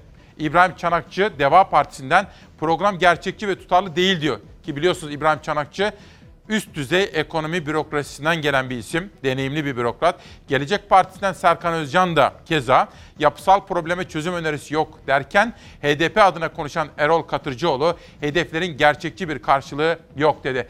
Bu sabahki buluşmamız içerisinde demokrasi meydanında HDP'ye yönelik operasyon konusunda gündeme taşıyacağım konuğumla bunu da konuşacağım efendim. Bir sonraki gazete gelsin. Sözcü. Döviz çıktıkça çıkıyor, millet fakirleşiyor faiz artırımı ve yeni ekonomik program ilaç olmadı. Türk lirasının döviz karşısındaki değer kaybı durdurulamıyor. Yılbaşından bu yana kayıp %30'u buldu. Önlem geldikçe dolar, euro düşüyor ama sorun yine çıkıyor. Milletin cebindeki para erirken döviz spekülatörleri servetini artırıyor dedi. Sözcü'de bir de esnaf haberi var ki esnaf kardeşimiz bizim için önemlidir. Çünkü ekonominin aslında taşıyıcı unsurudur. Lokomotifi, motorudur esnaf. Küçük ve orta boy işletmelere yaslanmadan, dayanmadan bir ülkenin kalkınması mümkün değildir. İşte bir esnaf manşeti. Kriz derinleşiyor, esnaf kapıya kilit vurdu. Borcunu ödeyemiyor. Türkiye'nin önemli tekstil ve sanayi şehirlerinden Denizli adeta kan ağlıyor. CHP Denizli Milletvekili Teoman Sancar şehri gezdi, felaketi anlattı. Diyor ki 30 yıldır ticaretin içindeyim. Bugünkü gibi bir krizi, bugünkü gibi bir daralmayı görmedim diyor CHP Denizli Milletvekili Teoman Sancar. Başak Kaya'nın sorularını yanıtlıyor ve Sözcü'nün birinci sayfasında. Ve esnaf demişken kahveci esnafı CHP lideri Kılıçdaroğlu'nun bir hafta kadar önce kahvecilerle ilgili hükümete yapmış olduğu bir eleştiri. Sonra çok gündem olmuştu. İktidar da Kılıçdaroğlu'nu eleştirmişti. Hani kahveleri açtınız ama oyun oynanmıyor, o okey oynanmıyor, kağıt oyunları oynanmıyor demişti de bir öneride bulmuştu. Kılıçdaroğlu dün Haber Global'de meslektaşım Candaş Tolga Işık'ın karşısındaydı. Onun sorularını yanıtladı. Dikkatimizi çeken ayrıntılardan birisi de kahveci esnafına dairdi. Bu ülkede 700 bin üstünde kahve var. 700 bin üstünde. 1,5-2 milyon kişi kahve sahibinin ve yanında çalıştırdıkları insanların elde ettikleri gelirle geçimlerini sağlıyorlar. Siz bu insanların dükkanlarını kapattınız. Dediniz ki pandemi var, Covid-19 var, dükkanınızı kapatacaksınız. Tamam. Biz itiraz ettik mi? Hayır. Varsa kapatacaksın. Sonra bir süre geldi, dükkanı açabilirsin. Dükkanı kapatırken dönüp iktidar şu soruyu sordu mu? Dükkanını 3 ay kapat ama kira borcun varsa ben ödeyeceğim. Çünkü ben sosyal bir devletim. Hiç kimsenin aç ve açıkta kalmasını istemem. Bunu söyledim mi? Söylemedi. Niye söylemedi? Hangi gerekçeyle söylemedi? Oysa anayasada gayet açık bir hüküm var. Devlet esnaf ve sanatkarı koruyacak önlemleri alır. Siz anayasayı çiğniyorsunuz. Bu söylediğim olay söz, söz bana ait bir söz de değil onu da söyleyeyim. Kahvecilerle oturup onların sorunlarını dinlerken onların istedikleri ve onların talep ettikleri bir şeydi. Ben de bütün kahvecilerin sözcüsü olarak bunu dile getirdim. Kahveciler Sendikası, Kıraathaneler Sendikası başkanı şey demiş ama maliyet çok yükselir demiş sizin bu önerinize. O tabii e, sosyal medyada beni eleştirenler her elde e, kağıt değişir deyince o belki öyle yorumlamış. Her elde değil. Her oyunda yani oturursunuz dört kişi beş kişi oturursunuz vesaire falan filan. Hatta bazıları Kılıçdaroğlu oyun kağıt oy- oyunu bilmiyor. E, Varsa bunu söyleyenler önüme çıkabilirler. Ama şimdi kahveci bunu istiyor. Siz siyaset yapıyorsanız toplumun en sahipsiz olan kesimine sahip çıkmak zorundasınız. Orayı da duydum. Kahveciler sahipsiz mi? Evet sahipsiz. Sahip çıkan kim? Ben, ben sahip çıkıyorum. Ve ben şunu da söyledim. Bütün garibanların sözcüsü benim. Bunu, ben bunun sözcülüğünü e, gurur duyarak yapalım. Sadece kahveci mi? Hayır. Servisçilere bakın Allah aşkına. Taksi şoförlerine bakın. Bunlar bunların berber dükkanlarına bakın. Hangi haldeler? E gidin kırtasiyecilere sorun bakayım şu anda hangi pozisyondalar kırtasiyeciler? Bunları biliyorlar mı acaba? Sarayda oturanlar bunu bilemez. Beni eleştirenler de bunu bilemez. Kılıçdaroğlu'nun gündeminde kahveciler de vardı efendim. Bu arada Kaan, Kaan Kavaloğlu bir konuda bizi eleştiriyor. Hemen yönetmenim ve editörüme de sordum. Haklı. Haberin içeriğine de baktılar. O eleştiri haklı bir eleştiridir. Üslubumuza yani haberlerin içinde de üslubumuza ve seçtiğimiz kelimelere dikkat etmemiz gerekiyor. İlgili arkadaşımı hemen e, notumuzu aldık. Zeray'da konuşuyor onunla. Bir daha öyle bir hata biz yapmayız efendim. Her hatayı bir kere yapabiliriz. Nereden geldi bakın. En eski çocukluk anınız nedir efendim? En eski çocukluğunuza gidin. Bir gün bir hata yapmıştım. Rahmetli çok güzel adamdı Mustafa Demirçakan ilkokul öğretmenim Simav'da Fatih İlköğretim Fatih İlkokulu'nda. Sonra babam geldi. Öğretmene dedi ki hocam dedi teşekkür ediyoruz. Benim oğlum her hatayı yapabilir dedi. Evet. Ama ona bir kere öğretirseniz o hatayı bir daha tekrarlamaz dedi. Ha bu hata direkt benimle ilgili değil. Benimle ilgili olsa da ben de üzerime alınırım da. Ama biz bir hatayı ikinci kere yapmayacağız efendim. Öğrendiğimiz budur. Çünkü büyüklerimizden aldığımız ders budur. Her hatayı yapabiliriz. Hayatta her şey olabilir ama bir hata iki kere yapılmaz diyor ve bir güne geçiyorum. Uğur Şahin, Bir Gün Gazetesi. Kanal İstanbul hattında büyük tehlike. 3 fay kırılmaya hazır bekliyor. Kanal İstanbul projesi için Çevre ve Şehircilik Bakanlığı'na karşı dava açan Türkiye Mimar Mühendis Odaları Birliği hazırlanan planın bölgede deprem ve afet riskini daha da artırdığına dikkat çekti. Dün sizlere anlatmıştım. Ankara'da Saraçoğlu Mahallesi ile ilgili gelişmeleri takip ediyorum. Orada bazı okulların da tahliye edilip yıkılmak ve bir yerlere verilmek istendiğine dair mahalleliden gelen haberler yine takibimizde Saraçoğlu Mahallesi yine önemini koruyor efendim. Bir günden geçelim bir sonraki manşete. Sabahtan ikinci bir detay. İlk kuşakta ekonomisini sunmuştum. Bu defa anaların gücü terörü bitirecek. Evlat nöbeti tutan aileler 18. kez zafer kazandı. PKK'dan kaçan Cuma Kaya ailesine kavuştu diyor.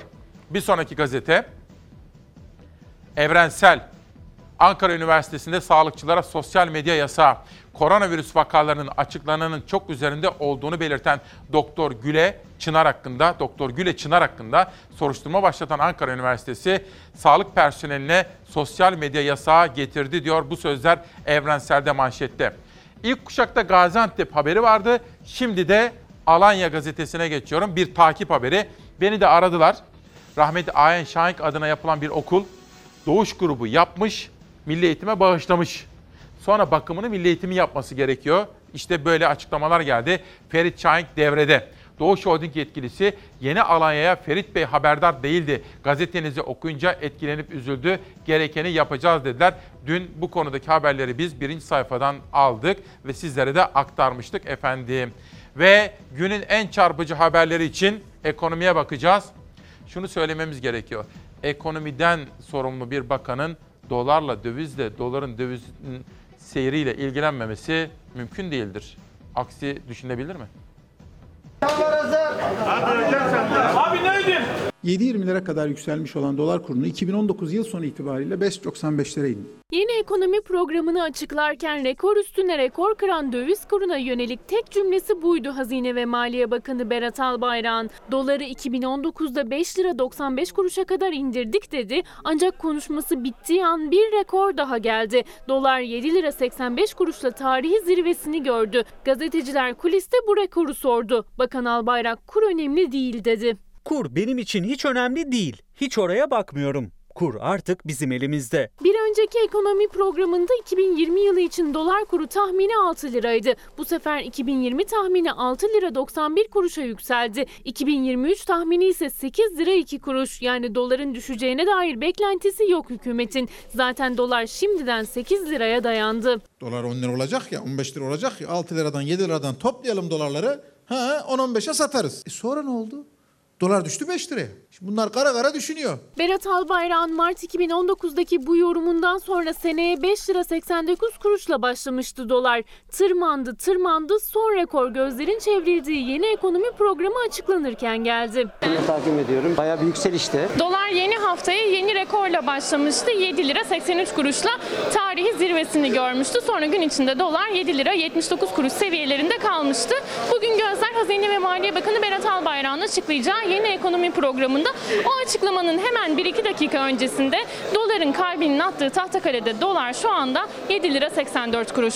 Kaç paraydı dün? Şimdi kaç para? Daha şimdi ne olacağı belirsiz. Bakan Bey konuşma yapıyor. Berat Albayrak'ın açıklamasının en yakından takip edildiği yer İstanbul Tahtakale belki de şu anda herkes ellerinde telefonlarla ya da dükkanların içindeki televizyonlardan açıklamayı takip ediyor. Arkadaki hareketliliğin sebebi doların gördüğü yeni rekor.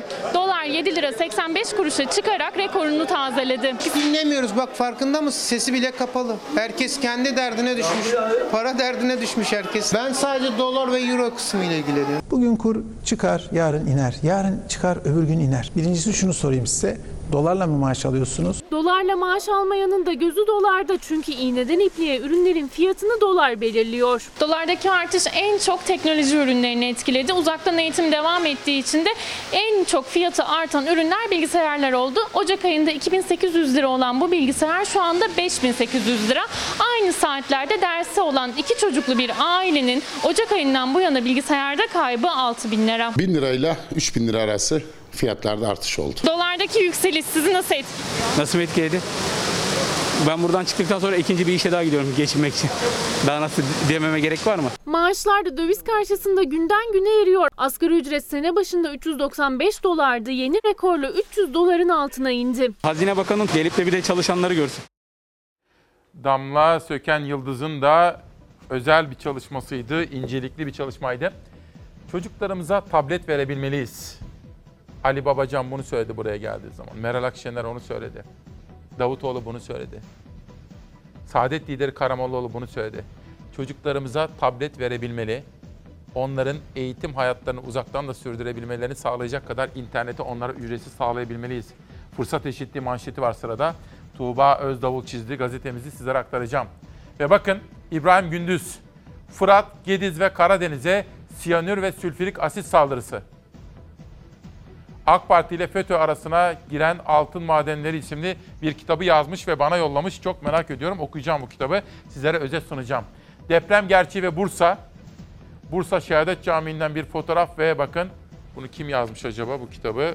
Heh, yazmış şöyle. Mümin Ceyhan yazmış. Teşekkür ediyorum. Bursa'da çok sevdiğimiz Yeşil Bursa.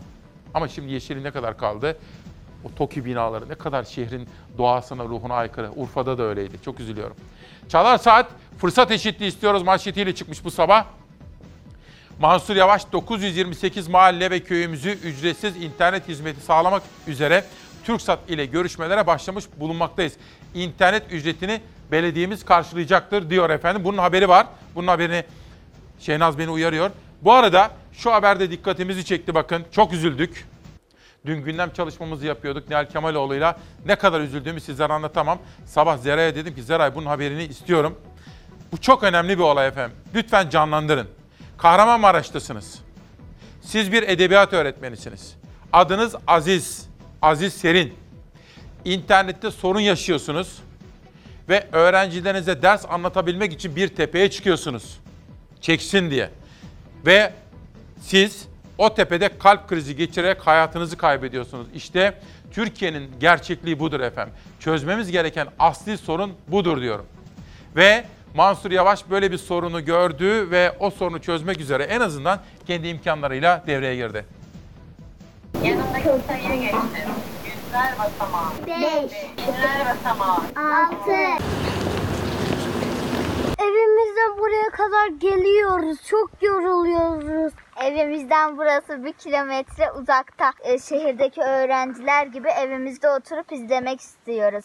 Havalar soğuduğundan dolayı artık çıkma, çıkamıyoruz, üşüyoruz. Kars'ta internetin çektiği yere yürümekle geçiyor öğrencilerin vakti. Ağrı'da yürüdükleri yere bir tuğla koyup öyle ders çalışıyorlar. Üstelik sıkıntı erişimle de bitmiyor. İnternet kotaları da yetmiyor öğrencilere. İlk somut adım Ankara Büyükşehir Belediye Başkanı Mansur Yavaş'tan geldi. Başkentin köylerine ücretsiz internet için harekete geçti Yavaş. 928 köyümüze ücretsiz internet hizmeti sağlamak için TürkSat'la görüşmelere başlamış bulunmaktayız. İnternet ücretini belediyemiz karşılayacaktır. Ayda 10 11 GB harcıyorum. Operatör 8 GB tanımlıyor. Yetmeyince bazı mesela bedendir, e, resimdir, müzik derslerine giremediğim oluyor. Bir de canlı dersler var. Tabii. O zaman hepsini toplarsan. 20 GB olur herhalde. 8 GB olduğu için 12 GB açık oluyor. Öğrenciler internet paketleri yetsin diye ya ders seçiyor ya da imkanı olanların aileleri üstüne para ödüyor. Çünkü operatörler tarafından sağlanan ücretsiz EBA kotaları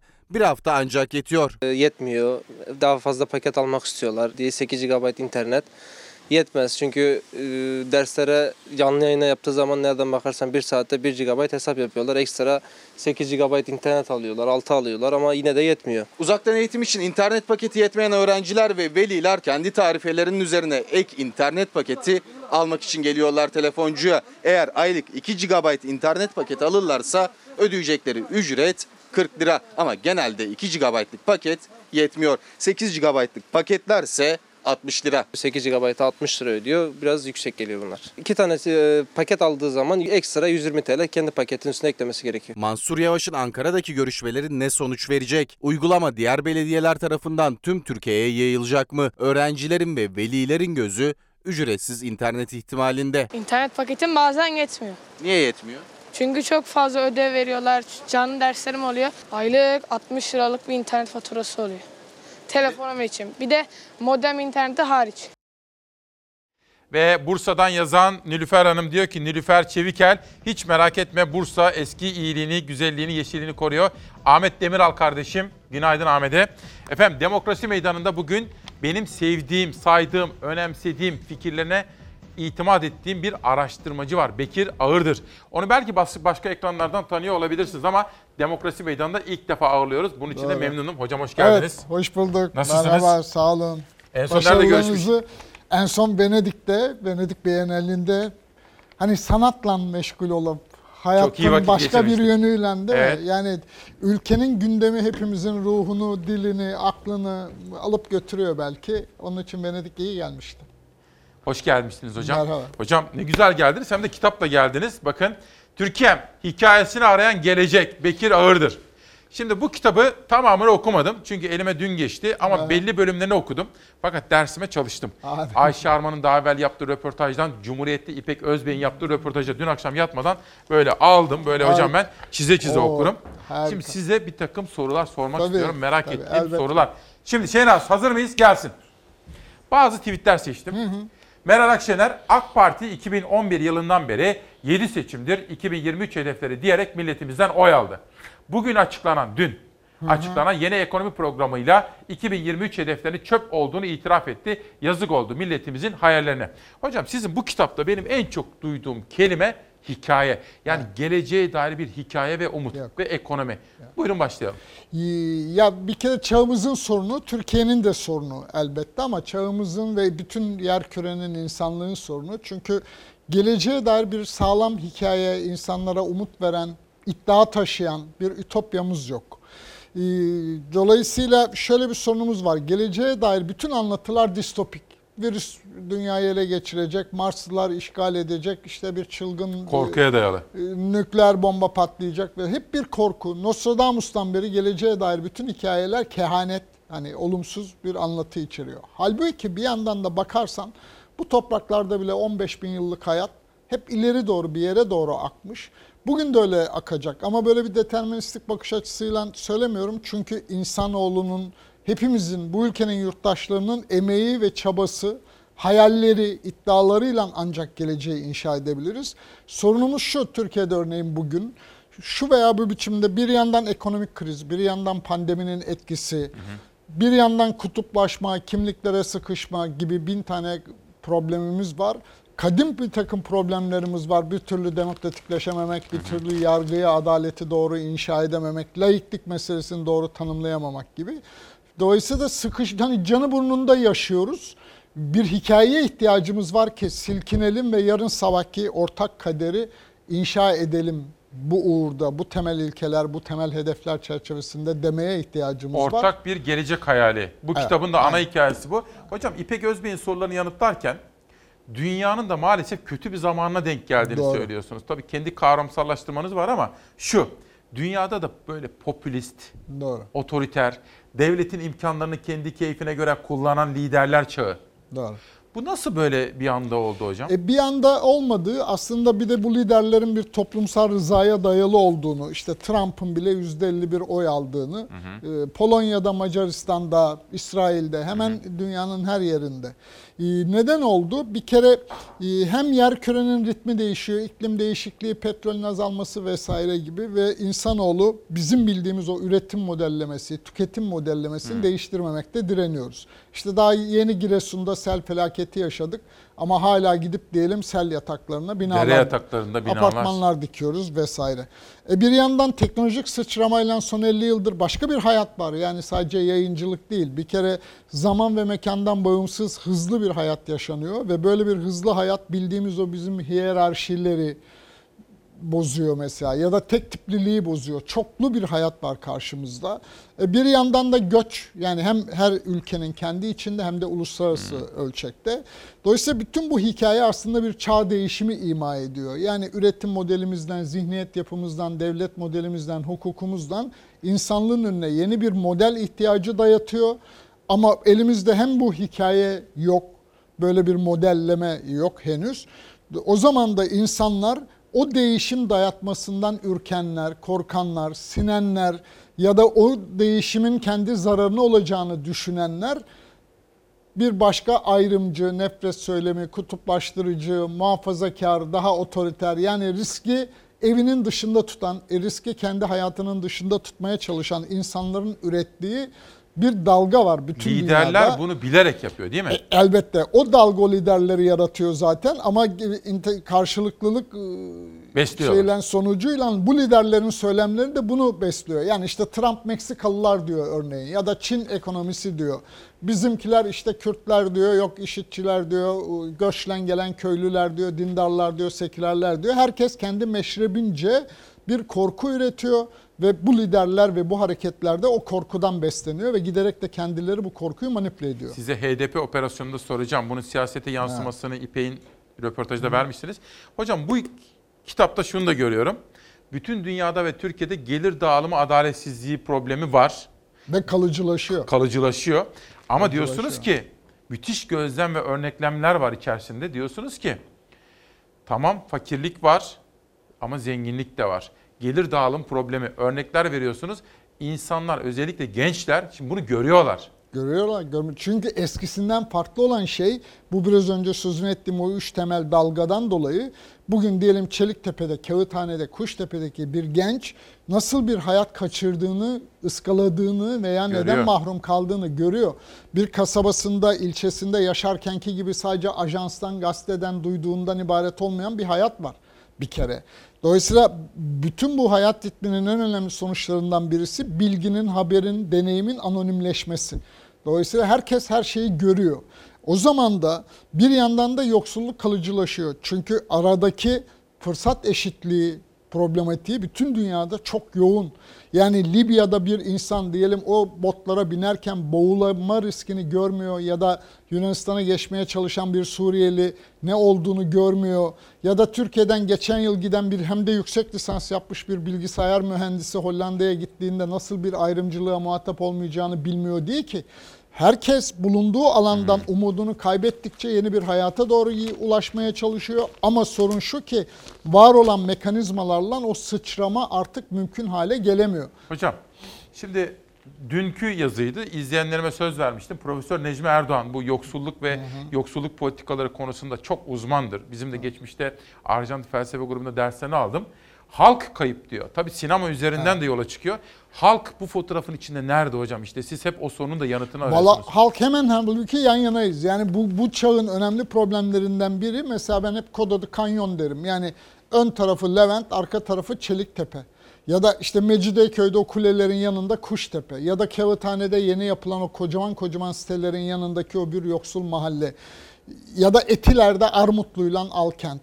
Şimdi bu dualistik durum İkili. bir kere, e, İkili sorun- yapı. Evet ikili Bir yapı. çelişkiler yumağı. Aynen öyle ve de görünür olan bir yumak. Dolayısıyla evet bu tür farklılıklar tarih boyunca vardır ama bugün farklı olan şey bu farklılıkların kendi gelecekleri için birbirini risk görmeye başlamaları ve o popülist hareketlerin ve liderlerin iç düşman dili, dış düşman dili sürekli birbirlerine insanların rakip ve düşman olduğunu anlatıyor. Dolayısıyla ayrımcılık, nefret dili, şovenlik yani o masumane Bilerek bu milliyetçilik demek üretiliyor. bilerek birbirini Hocam bir tetikleyerek çoğalıyor.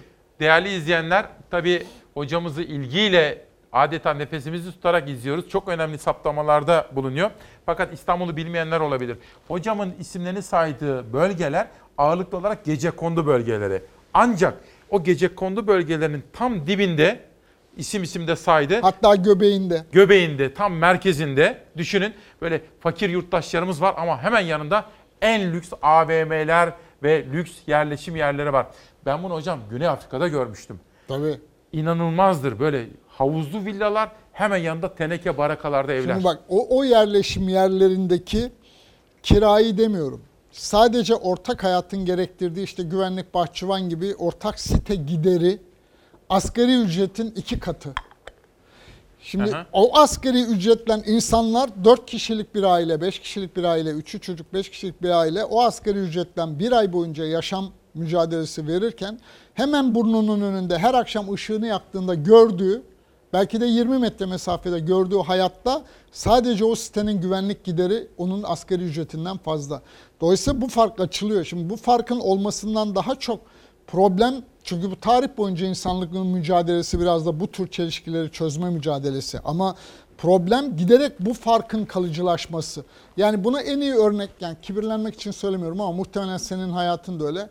Benim kendimin de yani Anadolu'dan çıkıp parasız Öyle. yatılı bir okulda okuyarak üniversitede işte yarı çalışarak üniversite okuyarak Aynen. gelip İstanbul'a bir başarı hikayesi üretmek mümkün iken bugün benim amcamın çocuklarının, torunlarının aynı kasabadan çıkıp bir kere bu imkanlara ulaşma imkanları yok artık. Çünkü devletin parasız yatılı imkanı yok. Dolayısıyla o çocuğun o kasabadan çıkıp Orta Doğu Teknik Üniversitesi'ni kazanma imkanı yok. Onu kazanamayınca İstanbul'a gelip iyi bir eğitim alma, iyi bir iş bulma fırsatı yok vesaire. Dolayısıyla o zaman ne olacak? O çocuk o kasabadaki hayata razı olmak ya da o mahalledeki hayata razı Hocam- olmak durumunda ve buna insanlar isyan ediyor, itiraz Ben ediyor. geçenlerde bir eski tanıdığımı bir büyüğümü ziyarete gittim. Özel üniversite sahibi şimdi. Ama onu beklerken idari işler açıktı. Cumartesi günüydü. Yanlarına gittim, sohbet ettik genç arkadaşlarla. En son birine dedim ki kaç lira dedim burada üniversite okumak? Bölümüne göre değişiyor dedi. Mesela dedim bir iki yer söyledim. 100 bin lira, 110 bin lira, 75 bin lira. Ya ben kendi Bir çocuklarımı aile düşün- nasıl verebilir onu? ben Gazi İletişim'de okudum.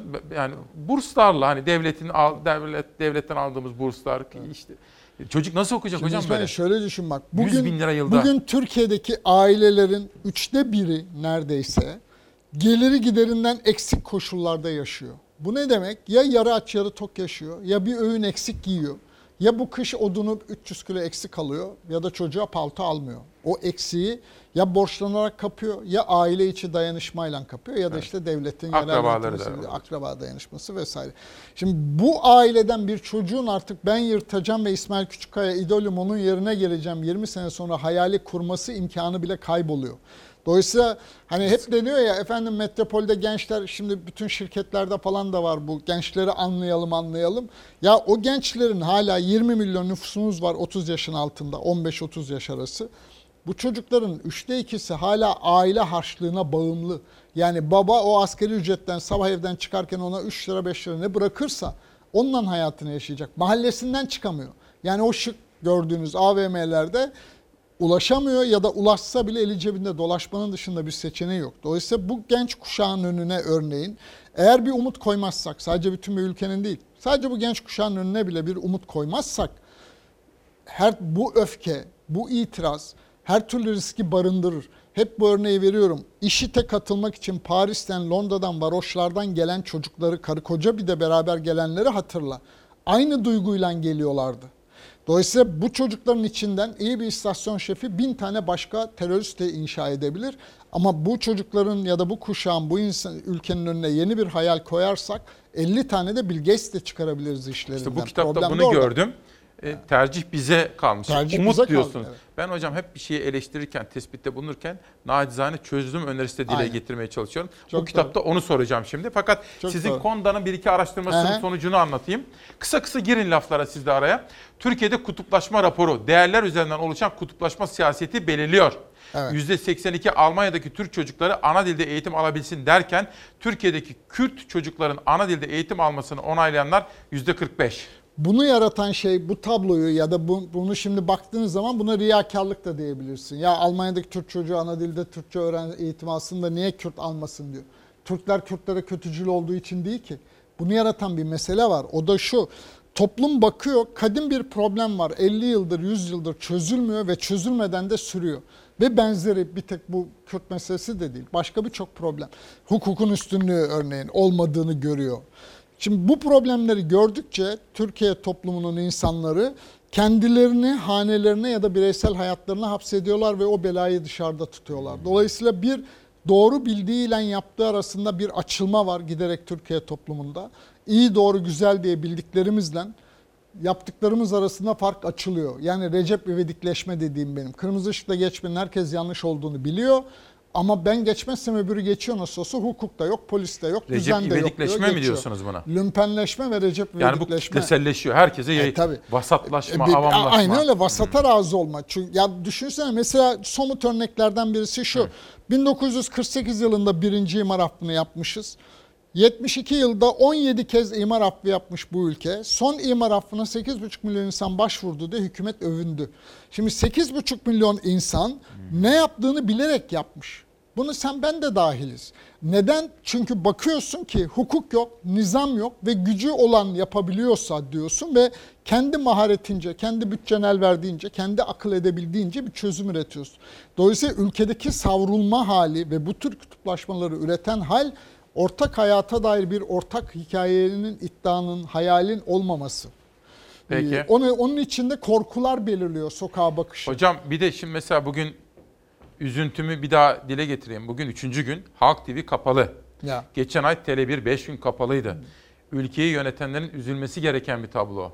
Şimdi demokrasi istiyoruz. İşte siz hep o Tabii. araştırmaları Aynen. yapıyorsunuz. Demokrasi talebimiz Aynen. güçlü. Konda araştırmadan gördüm manşet Türkiye'de demokrasi talebi raporu. Toplumun %43'ü darbelerin demokrasiyi güçlendirmekle engellenebileceği görüşünde. Her iki kişiden biri seçimlerin eşit ve adil şekilde yapılmadığını düşünüyor. Aynen.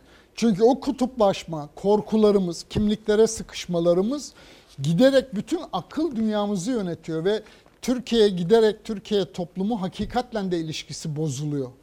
Sorunlarımızdan birisi bu. Bu hakikatle ilişkimizi inşa etmek sadece siyasetin, sadece iktidarın meselesi de değil. Her birimizin de görevi. Çünkü her şeyi böyle bir komplo üzerinden yani kendi, topu hep kendi üzerinden atmak.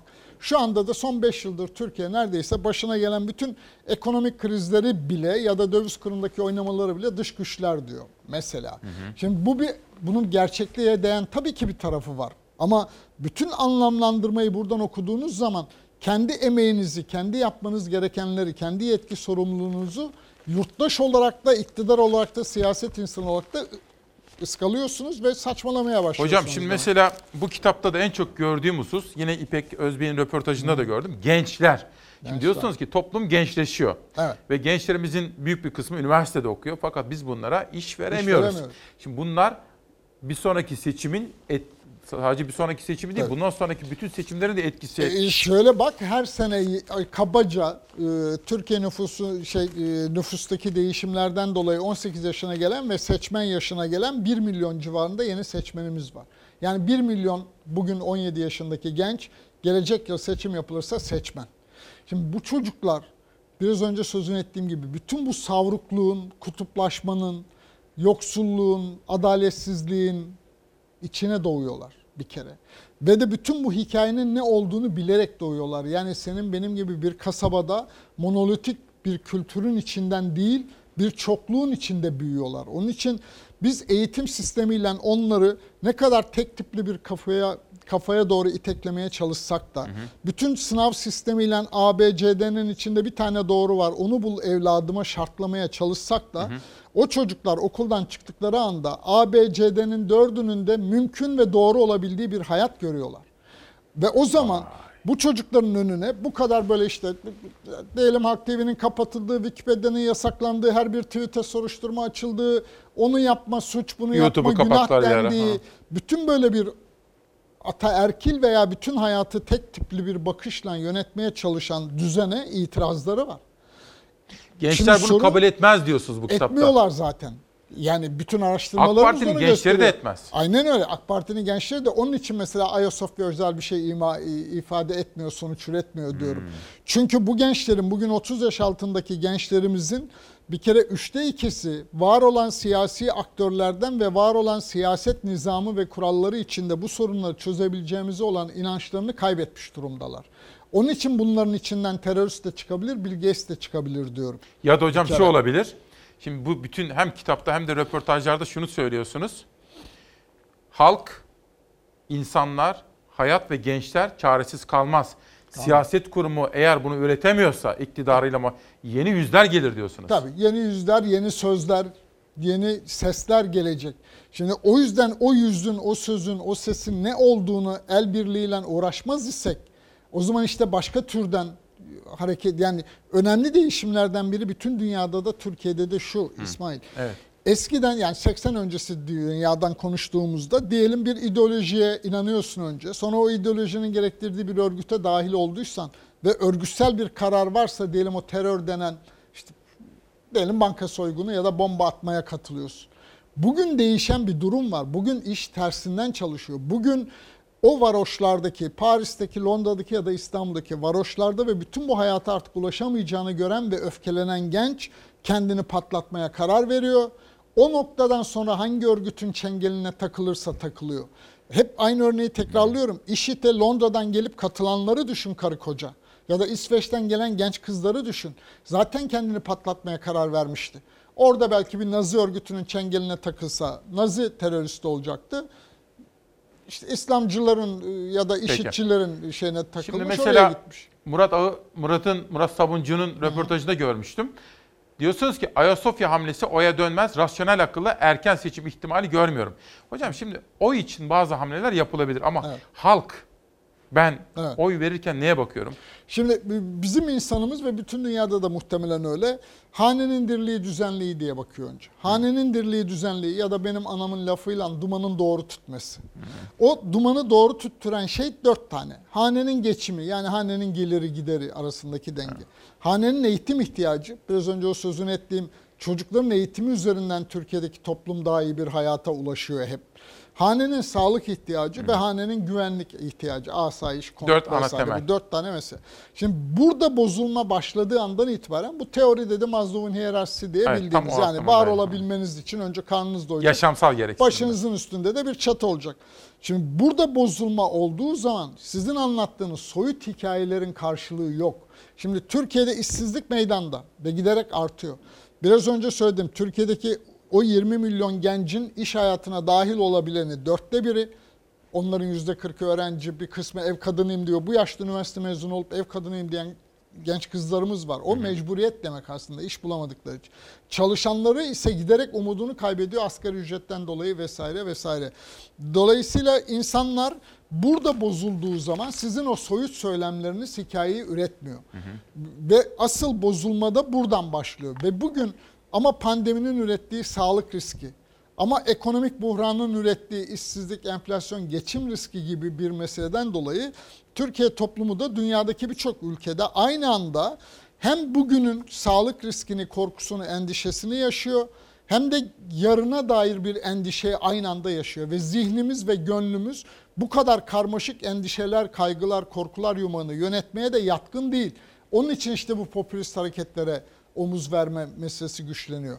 Ama bugün bu hem gençlerin içindeki dinamik hem Türkiye'deki kadınların yaşamakta olduğu zihni dönüşüm Hocam çok Bütün özür. Tam kadın dediniz ya ben bir taraftan sosyal medyaya da bakıyorum.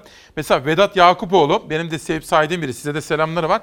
Gerçeklere yaslanarak ülkem insana umut veriyorsunuz diyor. Bak gerçeklere yaslanmak ve umut vermek. Vedat Tabii. Bey'in de söylediği.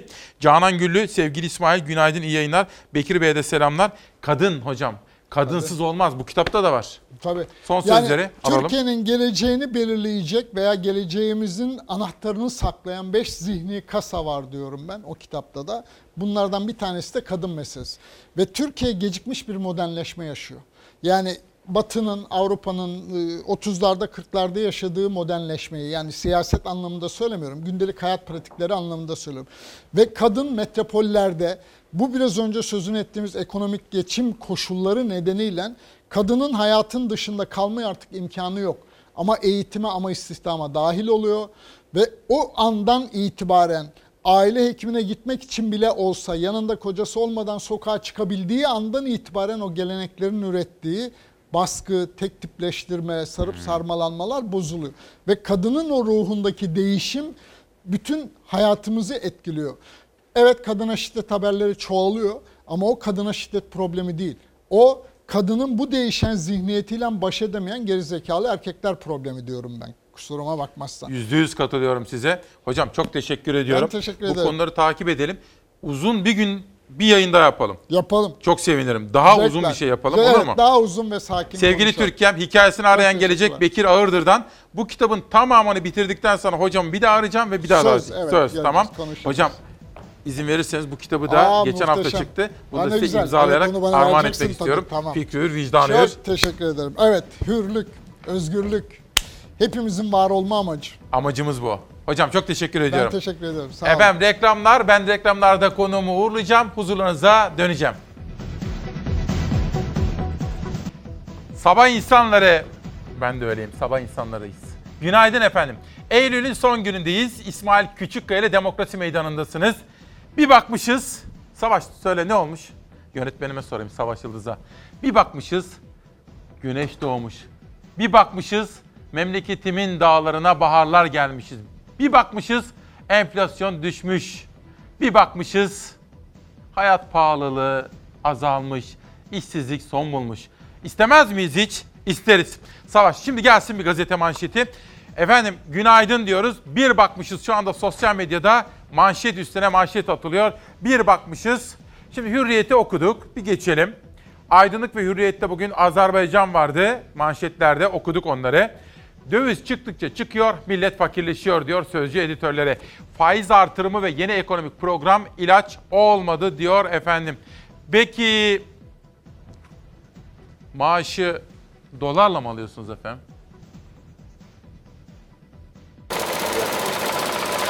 Döviz ve altın alım satımında Mayıs ayında artırılan vergi düşürüldü. Mevduat hesaplarından alınan vergiler indirildi. Karar resmi gazetede yayınlandı, yürürlüğe girdi. 24 Mayıs'ta Türk lirasındaki değer kaybını önlemek, dövize yönelmenin önüne geçmek için döviz ve altın alım satımlarında uygulanan vergi oranı binde 2'den %1'e yükseltildi. Örneğin alınan her 100 dolardan birini devlet vergi olarak aldı. Resmi gazetede yayınlanan düzenlemeyle daha önce artırılan kambiyo vergi oranı yeniden eski haline döndürüldü, binde ikiye düşürüldü. Bir yıl ve üzeri vadeli Türk lirası mevduat hesaplarında ise stopaj vergisi sıfırlandı. Bir yıla kadar olan mevduat hesaplarında vergide indirime gidildi. Bir bakmışız Türkiye'de vergi reformu yapılmış. Ne demek? Vergi reformu çok kazanandan çok alınması. Ve vergide adaletin sağlanması, gelirde adaletin, gelir dağılımında adaletin sağlanması ge- gerektiği gibi. İşte bugün Çalar Saati manşeti 30 Eylül 2020. Tuğba Özdavul çok özenerek çizmiş bakın. Fırsat eşitliği istiyoruz. Mansur Yavaş'la ilgili bir manşet. Öğretmenimizin hikayesini takip edeceğimize söz verdim. Fırsat eşitliği de bizim çok sevdiğimiz ülkemizde mutlaka ulaşmak istediğimiz hedeflerden birisiydi. Yönetmenim Savaş'tan rica etsem dünkü Çalar Saat gazetesini huzurlarınıza getirse oradan bir manşet aktarsam size. Adı esnek çalışma. Efendim bakın adı ne olursa olsun isimlendirme önemli değil. Şu sözümü, şu mesajımı bir kere daha söylemek istiyorum. Bizler çalışanın, alın teriyle kazananın, emekçinin yanında olmak durumundayız. Hep söylüyorum. Bana kızanlar var. Ama oğlum öyle deme diyorsunuz. Ama olabilir. Hayatın içinde her şey var. Ben bugün çalışıyorum değil mi? Yarın belki çalışamayacağım, belki işsiz kalacağım değil mi? Yarın. Kim bilir? İşte o günlerde, o zor günlerde harcayacağım para bugünlerde biriken kıdem tazminatımdır ki ona dokunulmasın.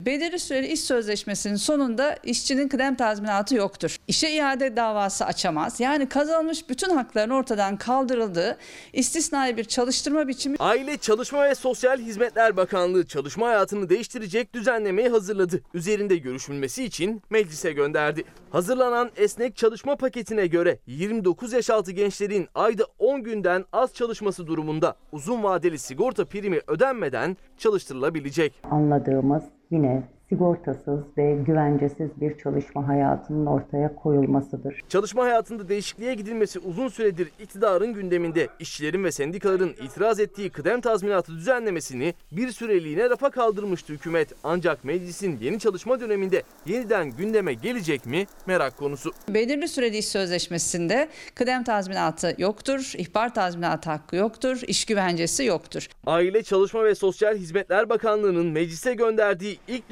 düzenleme esnek çalışma modelleriyle ilgili oldu. Bakanlık 29 yaş altı gençlerin ayda 10 günden az çalışması halinde sadece iş ve meslek hastalığı sigortasıyla çalışmalarını öngören bir yasa tasarısı hazırladı. Tasarı yasalaşırsa gençler uzun vadeli sigorta primleri ödenmeden çalıştırılabilecek. Geçici iş sözleşmesiyle çalıştırılmanın objektif koşulları ortadan kaldırılarak 25 yaş altı ve 50 yaş üstü çalışanlar belirli süreli iş sözleşmesiyle tümüyle güvencesiz, tümüyle hiçbir hakkı olmadan çalıştırılmak isteniyor. Tasarının kabul edilmesi halinde normalde bir işçi için ayda %37,5 oranında prim ödeyen işverenler 10 günden az çalıştırdığı işçiler için sadece %2 oranında prim yatıracak. Bu son derece tehlikeli bir düzenleme. Yine düzenlemeye göre gençler ve 50 yaş üzeri çalışanlara belirli süreli sözleşmeyle 2 yıla kadar çalışmalarının yolu açılacak. 50 yaş üzeri çalışanlar da yarı zamanlı çalışabilecek. Ayda 30 gün yerine 15 gün çalışarak çalıştıkları sürenin ücretlerini alacaklar.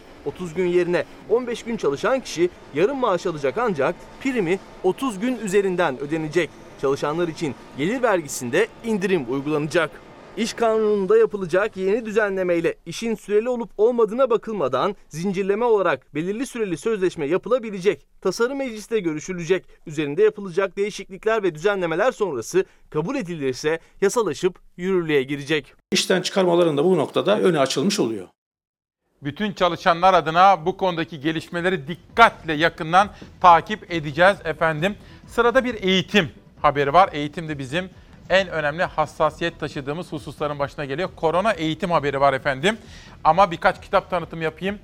Allah gani gani rahmet eylesin. Aydınlık yüzlü bir başka din adamıydı. Yaşar Nuri Öztürk. Müslümana Mektuplar isimli kitabıyla bu sabah Demokrasi Meydanı'nda bu vesileyle geçtiğimiz hafta yitirdiğimiz Hasan Onat hocamızı ilahiyat uzmanı, tarikatlar, cemaatler ve mezhepler tarihi konusunda büyük çalışmaları vardı. Onu da rahmetle anıyorum.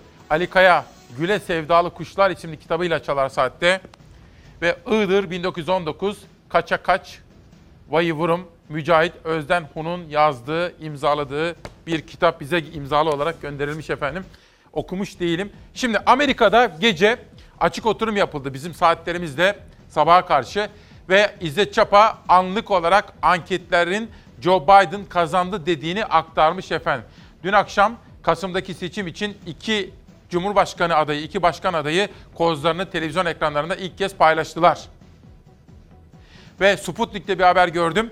Trump orada dedi ki belki de Amerika'daki seçim sonuçları uzun bir süre belki aylar boyunca sonuçlanmayabilir dedi. Amerika'da şunu tartışıyorlar. İnanılır gibi değil ama Trump seçimi kaybederse koltuğu bırakmazsa ne olur? Bunu tartışıyorlar. House of Cards. Ve şu ifadeleri bilmiyorum televizyonlarda söyleyebilir miyim ama kapa çeneni diyor. Hey adam diyor kapa çeneni diyor. Bu ve benzeri nasıl kelimeler, nasıl cümleler ve Amerikalılar şokta efendim. Yani Amerika'da başkan adaylarının sergilediği tutum Amerikalıları şoka soktu. Kapa çeneni diyor birbirlerine. Ve Biden'la Trump arasında bütün bu tartışmalardan sonra meydana gelen analizleri de yarına detaylı olarak sizlere aktaracağız. Kim kazandı, kim kaybetti diyoruz. Ya bu söylem, yadırganan bu söylem kime ne kazandırdı? Ceyda Karan da canlı olarak izlemiş, canlı derken tabii televizyon ekranlarından. Trump ile Biden'ın ABD başkanlık seçimi tartışmasını izleyince ben Amerikalılara yazık, dünyaya zaten yazık demiş efendim. Ve işte bazı kelimeler birbirine palyaço, Putin'in köpeği, Amerika'nın en kötü başkanı filan filan filan. Amerikalılar şoktalar efendim. Acaba bunun seçimlere yansıması nasıl olacak? İki açık oturum daha yapacaklar efendim. Bir konuğum daha var, sürpriz bir konuk. Geçtiğimiz haftalarda beni aradı. Dedi ki İsmail Bey buyurun sizin eleştirilerinize saygılıyız. Sağ olun. Ama dedi söz hakkım var. Buyurun dedim. Burası demokrasi meydanı. Şimdi siz eğitim ve korona haberini izleye durun. Ben konuğumu huzurlarınıza getireceğim. Sürpriz konuk. Tüm kardeşler okudu. Onlar köyün örnek gösterilen, hepsi okuyan kardeşleri. Ancak üniversiteden mezun olup köye geri dönüyorlar iş bulamadıkları için. Biz altı kardeşiz. Ailemizde bulunan bütün okumakta. Molla Ahmetler köyünde yaşayan Yağmur ailesinin 6 çocuğu da okudu. En küçükleri ekipman olmadığı için uzaktan eğitime devam edemiyordu. CHP Denizli Milletvekili Gülizar Biçer Karaca tablet desteği verdi evin en küçük öğrencisine. Ailenin dişinden tırnağından arttırarak okuttuğu 6 kardeşlerden Mert Yağmursa harita mühendisliğinden mezun. Ancak bir türlü iş bulamıyor. Köyün yeni yetişen tüm öğrencilerine örnek olmak isteyen Mert, iş bulamayıp köye dönen gençlerin hali hazırda eğitimi devam eden çocukları okuldan uzaklaştırdığını söylüyor. Ben Erciyes Üniversitesi Harita Mühendisliğini bitirdim. Şu an mezunum ve bir seneye yakındır iş arıyorum. İşsizim. Bu ışığı görememeleri yani gelecekte, gelecekteki nesillere daha kötü bir kötü bir şekilde aktarılmaktadır. Kendisinden sonra gelen nesillerin gelecekten ışık göremediğini söylüyor işsiz genç. Köyüne örnek bir vatandaş olarak geri dönüyorum. Burası ise Muğla'nın Turgut Mahallesi. Köyün yaklaşık 60 öğrencisi internet olan tek evin önünde her gün sıraya giriyor derslere katılabilmek için. Hepsi benim evimde ders görüyorlar. Ee, Burada çocuklarımız şu an derse gelmişler. Ee, Sırayla çocuklarımızı alıyoruz. Köyün imamı Muhammed Özbariş internet imkanı olan tek eve sahip. Bütün öğrenciler sırayla bu imkandan faydalanmak için her gün imamın evine geliyor. Bütün öğrenciler için zaman yetmiyor. İnternetler olmadığı için uzaktan eğitime giremiyoruz. Yani eğitim bizim de hakkımızda ama biz burada imkanımız olmadığı için herhangi bir şeyden yararlanamıyoruz. Öğrencisi velisi tüm köylü internet ve uzaktan eğitim için destek istiyor. İnternet istiyoruz. Hiç olmazsa direkt dikivesin. İnternet çekmeyen bir başka köyse Kahramanmaraş'ın Küçük Nacar köyü. Öğretmen Aziz Ser'in internetin kısıtlı olduğu köyünde çeken bir yere gidip öğrencilerine canlı ders vermek istediği sırada kalp krizinden yaşamını yitirdi. Bu öğretmenimiz için ne kadar üzüldüğümü sizlere ifade edemem. Allah gani gani rahmet eylesin. Gelişmeleri takip edeceğim. Bir de efendim sanat demiştim. Summart'ta bugün yayından sonra da gideceğim. Önce bir ziyaretim var 12'de. O ziyaretten sonra Summart'a gideceğim. Doğukan Çimen'in sergisi açılıyor. Oradan da fotoğraflar çekip sizlere aktaracağım. Efendim bugün de Demokrasi Meydanı'na bir siyasetçi konuğum var. Ben herhalde bir 15-16 yıldır tanırım kendisini. Sizler de son yıllarda özellikle bu Ekrem İmamoğlu'nun seçiminden sonra yakından tanımaya başladınız. Tevfik Göksu. Teşekkür ediyorum. Aslında o bir belediye başkanı ama aynı zamanda AK Parti'nin İstanbul Büyükşehir Belediyesi'ndeki grup başkan vekili. Vekili. Vekili oluyorsunuz değil mi? Orada grup başkanı kim oluyor o zaman? İl başkanımız grup başkanı oluyor. Hoş geldiniz. Nasılsınız? Hoş, elhamdülillah. Ama bugün sizi çok iyi gördüm. Biz her zaman iyiyiz. Allah Ya bugün öz daha özel. Çünkü biz diyoruz ki bir bakmışız memleketimizin dağlarına bahar gelmiş. Bir bakmışız enflasyon düşmüş. Bir bakmışız İstanbul'un trafiği bitmiş. Güzel şeyler istiyoruz. Şöyle güzel şeyler hayal ederseniz o hayal ettiğiniz şeylere ulaşmak zor olmuyor. Ama önce hayal etmek gerekiyor. Hayal edince de çalışmamız gerekiyor. Elbette. Değil Onun mi? gereğini yapmadığınız takdirde sadece hayal etmiş olursunuz. Ama hayal etmeden hiçbir şey olmuyor. Hayal edeceğiz, hedefleyeceğiz, çalışacağız. Aynen. Hayal Efendim bu, hedefleyeceğiz, çalışacağız. bu buluşmanın hikayesi Tevfik Göksu beni bir 7-8 gün önce aradı. Dedi ki eleştiri hakkınıza saygı duyuyorum dedi. Her zaman öyledir. Ancak daha sonra benim söz hakkım var dedi. Ben de dedim ki buyurun demokrasi meydanı burası. Küçücük bir video hafızalarınızı canlandıralım. Bütün bu tartışma ve bu buluşma nereden çıkmıştı? Hazır mıyız Savaş? 30 saniyelik bir video izleyelim. Acaba söz hakkı neler söyleyecek Tevfik Göksu? İyi Parti'den konuşan internetçi arkadaşımız galiba sanal dünyada çok fazla geziyor. İstanbul Valimizin konuyla ilgili herhangi bir müdahalesi, herhangi bir engellemesi, herhangi bir yasağı söz konusu değildir. İstanbul halkına önemli duyurulur. Ben internetçi arkadaş değilim. İsmim Taylan Yıldız. Stanford'dan da doktoram var. Onun için yani öncelikle bir herkes bir kendine gelsin. Şimdi size söylemek istediğim şey şu. e, Bu 10 ay önce valiliğe ve valilikten dolayı il Emniyet Müdürlüğü'ne gönderilmiş bir talep var. Onların onayı gerekiyor. Galiba Tevfik Bey konuya hakim değil. Onun için kendisine tekrar arz ederim. Bilgi İşlem Daire Başkanımız da bu konuda daha ayrıntılı görüşebilirler kendisiyle. Kendisi yanlış biliyor. Teşekkür ederim. Evet, şunu bir Evet. anlatın bize. Şimdi e, mecliste zaman zaman biz konuşma yaparken latifeler yaparız. Doğal olarak e, meclisin o ortamında bazen latife yaparsınız, bazen sert sözler söylersiniz, bazen maksadını aşan ifadeler kullanırsınız. Şimdi burada e, İstanbul Büyükşehir Belediye Meclisi'nde 312 tane arkadaşımız var. 312 tane arkadaşımın CV'sini benim bilme şansım var mı? Elbette yoktur.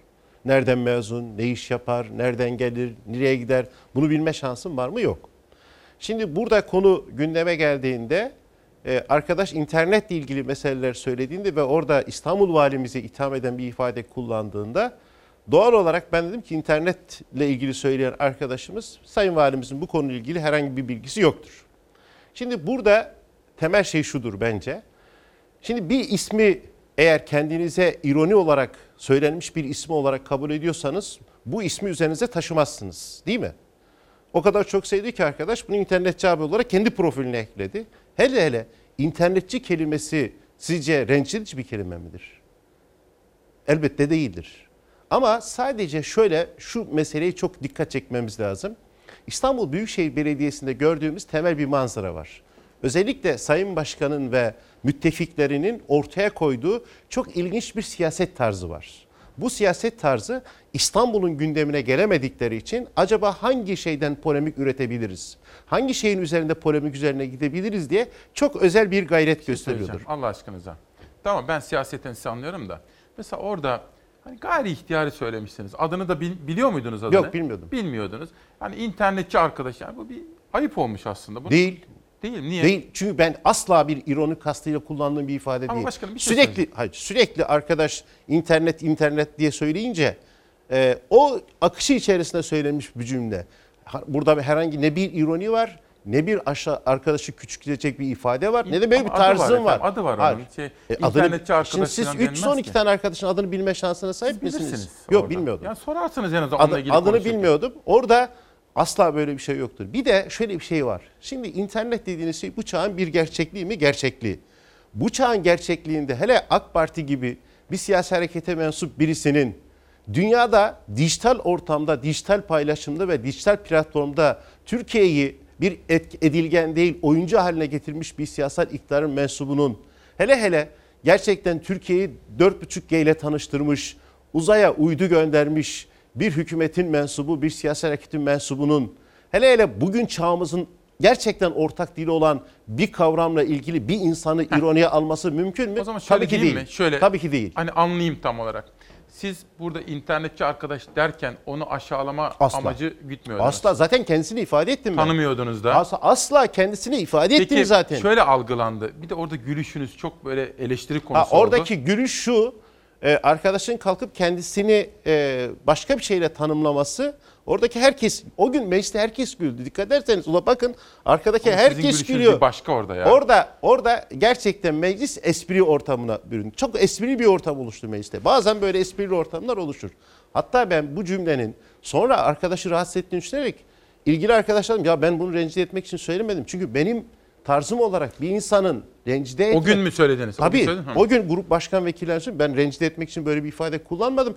Gerçekten arkadaş internet internet internet deyince onun üzerine söyledim. Ama bakın burada eğer bir kelimeden alınacaksa bu arkadaşımız, eğer bir kelimeden alınması gerekiyorsa İstanbul Büyükşehir Belediye Başkanı meclis üyelerine eşkıya dedi. Bu cümleden alınması gerekirdi. Eşkıya kelimesinden alınmayıp... Bakın bir şey söyleyeceğim. burada polemik yaratarak bakın. Şimdi karşı karşıya kaldığınız durum hoş değil. Onu size söyleyeyim. Niye? Ama bir başka polemik yaratarak hani bağlamından Değil, bir başka kopararak. bağlamından- Bir- bakın siz, siz de bir başkasını öyle yapmayın. Şimdi siz bana dediniz ki söz hakkım var. Söz hakkınızı kullanın. Yanlış ifade edildiyse onu düzeltin. Yani anlaşalım. Mesela bu kişiyle bu Taylan Bey'le bir araya gelebilirsiniz. Kamuoyu çünkü efendim bakın şöyle algıladı onu. Siz okumuş, iyi eğitim görmüş birisine internetle ilgili vaatlerde bulunan birisine aşağılama yaptığınız gibi Değil, algıladı. aç- a- alakası Değilse yoktur. bunu düzeltmeniz Bakın gerekiyor. sadece orada bir siyasi polemik konusu olarak gündeme getirildi. Sanki adı AK Parti işte metrolarda şurada burada interneti engelliyormuş Orada gibi bir yarışın. bir ona Hayırda yarışınız. Evet Hayırda böyle bir şey yaptı. yarışınız. Mesela e, internet konusunda çok duyarlı olan e, Bir bu kahve kad- rica ettik arkadaşlar. İnternet konusunda çok önemli bir e, çalışma yapıyorsa ve bunu bir eleştiri konusu yapıyorsa örneğin size bir tane madde söyleyeyim. Biz e, belediyeyi devrettiğimizde belediyeyi devrettiğimizde İstanbul'da 3752 tane internet noktası varmış. Meydanda değişik yerlerde noktalar varmış. Şu anda bu 17 tane azalmış. 17 temel noktada Size azalmış. sade kahve ikram edebilir Çok miyim? teşekkür ediyorum. Buyurun. 17 temel noktada azalmış. Mesela bunu gündeme getirseydi. Ama İstanbul ki, bakın bak, dünyada hafta bakın sonra Marmaray'da çöktü sistem. O da dedi ki daha sonra bakın dedi bunu söylüyoruz. Çağımız dedi 21. asırdayız. bunun tersini söyleyen mi var? Yap, işte burada Bunu, yarışmanız lazım. bunun tersini mi söyleyen var? Bak burada yarışma işte 10 bin tablet, 10 bin öğrenci kampanyası ama bir belediye başkanı. Efendim binlerce genci yetenek taraması yaparak binlerce gence bu hizmeti veren Bir böyle bir gözlemi- şey yok. bir gözlemi paylaşayım Cemil Meriç'in çok güzel bir lafı var. Diyor ki çağımızın insanının temel problemi şudur diyor. E, giymiş olduğu ideolojik gömlek bazen körlüğe teşvik eder. Bu sadece gerçekten o arkadaşımız da bunu kullananlar da bunun bir şey e, ironi olmadığını, rencide edici bir şey olmadığını biliyor. Ama bir pol- polemik konusu olarak ortaya çıkarmak şey Ama şunu size, söylüyorum. Bey? O kavram herhangi bir insanı ne rencide etmek için kullanılan bir kavram ne de insan için kullanıldığında rencide edecek bir kavramdır. Bence bakın bu program buna bile yarasa yeter. Yani kendinizi böyle ifade etmiş oldunuz. Bir gözlemimi paylaşayım mı sizinle? Belki kendinizi ifade etme imkanı bulursunuz. Siz şimdi etkili bir insansınız ya efendim. Uzun yıllardır Sayın Erdoğan'a da yakın bir insansınız. Uzun yıllardır belediye başkanlığı yapıyorsunuz. Anketçisiniz aslında. Fakat algı, benim algım ve pek çok Mesela insan... şimdi anketçi desin ben buradan kendime eleştiri mi kabul etmem Hayır lazım? şöyle anketçi arkadaş desem size Evet. ne dersiniz? Anketçi arkadaş desem size ben. Anketçiysem anketçi Bir dakika. arkadaşı bilirsiniz. Ben Benim size- ben size temel, anketçi temel, arkadaş temel desem- vasfımı bilmeyen bunu Olmaz efendim söyleyebilirsiniz. ben, ben söyleyemem. Evet buyurun. Ya, terbiyem müsaade etmez ona. Şimdi şu. Siz bu bütün bu tecrübe Sayın Erdoğan'a yakınlığınız falan da var ya. Algım bu. Değilse düzeltin lütfen. Ama öyleyse de açıklayın neden. Ekrem İmamoğlu'nu engellemeye çalışan birisi gibi algılanıyorsunuz. Doğru mu değil mi? Şimdi şöyle düşünelim. Ee, Ekrem İmamoğlu'nu benim e, sadece engellemek gibi bir gücüm olabilir mi? AK Parti'nin genel anlamda ek, e- engellediğiyle ilgili bir şey kullanılıyor değil Evet. mi? Bakın ben bu soruyu mecliste Sayın Başkan'ın da olduğu bir yerde mecliste müteaddit defalar sordum. Kime? En sen mecliste sordum ve Sayın Başkan'a da sordum. Ne dediniz efendim? AK Parti'nin engellediğini söylüyorsunuz. Tamam. Bütün meydana da çıktım dedim ki ey meclis üyeleri bugüne kadar İstanbul Büyükşehir Belediye Meclisi'ne İstanbul'la ilgili bir proje getirdiğinizde biz hayır dedik. mi? Taksi. Hangisi? 6000 taksi. Hayır. Geçen hafta UKAME'de reddettiniz Red- efendim. reddedilmedi. Ve destekliyoruz onu Bir biz. dakika. Hıncal Uluç da Bir yazdı o da destekliyor. Bir cümlemi tamam. UKAME'de Bir- reddedildi. Bir, cümlemi te- Lütfen. tekrarlayayım. Üç tane soru sordum. Bir, bugüne kadar İstanbul Büyükşehir Belediye Meclisi'ne, UKAME meclis değil biliyorsunuz. Büyük İstanbul Büyükşehir Belediye Meclisi'ne bir proje getirdiğinizde biz de hayır dedik mi? Bir tane hayır diyen bu- çıkmadı. Çünkü hayır. Bugüne kadar İstanbul Büyükşehir Belediye Meclisi'ne İsmail Bey bir tane İstanbul'la ilgili proje gelmiş de bizim hayır dediğimiz hiçbir şey olmamıştır. Bir, ben bir bitireyim. Bir. İkincisi. Diyalog yapalım. Evet buyurun. Bir soru. 6000 yeni taksi uygulamasını destekliyor musunuz? Şu anda bilim kurulu çalışıyor. Altyapı Siz destek, şahsen. siz- Altyapı çalışıyor. Siz? o veriler siz gelsin ondan sonra. Destekliyor musunuz? Veriler gelsin ondan sonra. Verilere bakmadan ne diyeceğim ben? Ya biz eğer önümüze bir bilimsel veri gelir buna göre analiz yaparsak oturur değerlendiririz. Yani otomatik Ama peşin peşin hayır da demiyorsunuz. Hayır gelsin veriler, veriler üzerine bir değerlendirme yapar, oturur konuşuruz. Peki. Bir, birim soru soru. İkincisi, gayet net bir soru sordum. Şu, yaklaşık 500 gün oldu İstanbul Büyükşehir Belediyesi'nin yönetim değişeli. Bugüne kadar merkezi hükümet bir kuruş gelirinizi kesti mi? Bir kuruş. Hayır. Peki bir soru daha sordum. Ben AK Parti'nin İstanbul'da en yüksek oy almış ilçesinin belediye başkanıyım. Bana bir kuruş fazla gelip de Cumhuriyet Halk Partisi'nin en yüksek oy almış olduğu bir ilçedeki belediye başkanına bir kuruş eksik para geldi mi diye bir soru sordum. Cevap hayır. Peki Allah aşkına nerede engelleme? Bir soru. Nerede engelleme? Bir soru. Buyurun. Sayın Cumhurbaşkanımızı gör- gördünüz mü yakında? Görüyorum sürekli Ne zaman? görüyorum. Sürekli. görüyorum. İstanbul Belediye Başkanı görüşmek istiyor, görüşemiyor efendim. Olur mu ya? Ülkemin Cumhurbaşkanı, ülkemin İstanbul Belediye Başkanı görüşmesi lazım. Çünkü deprem geliyor efendim Allah korusun ama deprem Cumhurbaşka geliyor. bakın Cumhurbaşkanımız mutlaka o kendi takvim içerisinde değerlendirecektir. Deprem geliyor değil mi? Evet. Peki.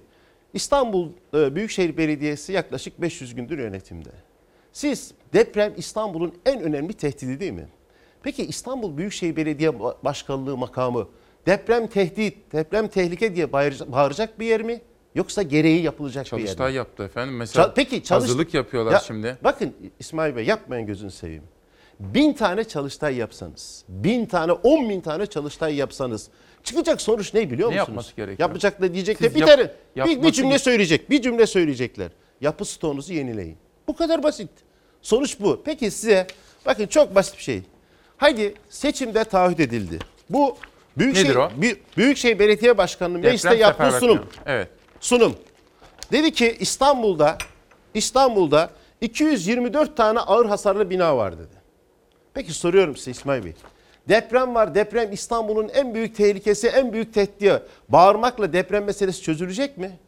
Şimdi 500 günde şu 224 tane ağır hasarlı, hasarlı binadan ya bir tanesini yenilediniz mi? Bir tanesini yenilediniz mi? Yok. Bir şey soracağım. Şimdi Sayın Başkanım. tabii sorun. Anlıyorum siz de ifade ediyorsunuz fakat ben de aklımdaki soruları da sorayım. Ben, ben geçenlerde Ekrem İmamoğlu'na sordum bunu. Yayından sonra da kahve ikram ettim. Melen dedim Melen. Dedi ki İsmail Bey dedi önerdik reddetti. AKP ve MHP'ler reddettiler dedi mecliste dedi. Melen suyuyla ilgili Neyi, tartışmalar. neyi reddetmişler? Önergemiz vardı dedi orada. Ney? Ve DSİ Genel Müdürü'ne çağrıda bulundu burada. Bir dakika. Geliyorum. Çünkü susuzluk problemi geliyor dedi. Baraj çatlak dedi. Ya bu konuya girdiğiniz için çok teşekkür ederim. Buyurun. Bir, mecliste böyle reddedilen bir konu yoktur. Mecliste gelen de bir konu yoktur. Bu bir. İkincisi, keşke Sayın Başkan'a şunu sorsaydınız. Sayın Başkan Melen olmasaydı bugün İstanbullular suyu nereden içecekti? Keşke bunu sorsaydınız. Şimdi size hemen bir şey göstereceğim. Savaş kamerada bir gelsin. E, Bakın Milli Gazete. İBB Meclisi'nden Melen ve Kanal İstanbul teklifi AKP ve MHP reddetti. Neyi reddetti? Okuyalım. İstanbul Büyükşehir Belediyesi Meclisi Aralık ayı oturumlarının ilk bileşiminde Melen Barajı ve Kanal İstanbul gerilimi yaşandı. CHP'nin teklifi AKP ve MHP oylarıyla reddedildi. Neyi reddedildi? Reddedilen bir şey yok. Melen'le ilgili Reddedilen bir şey yok. yok mu diyorsunuz? Hayır. Peki gazetelerde çıkmış Yalan. Hayır reddedildi reddedilen diye. bir şey yok. Yani Melen zaten bizim konumuz değil. Eğer borçlanmaysa ya da teknik para aktarmaysa bu konuda bir şey onu bilmiyorum. Ama bize reddi, bizim reddettiğimiz meclise gelen bir konu yok. Bakın kaç tane var biliyor musunuz efendim? Ben size okuyayım birkaç Tamam, tanesini. okuyun. Ama sonra ben bunları gündeme getireyim. Sizinle hatta bir yayın da yapalım sonra Yapalım. ayrıca bu konuda. Bakın.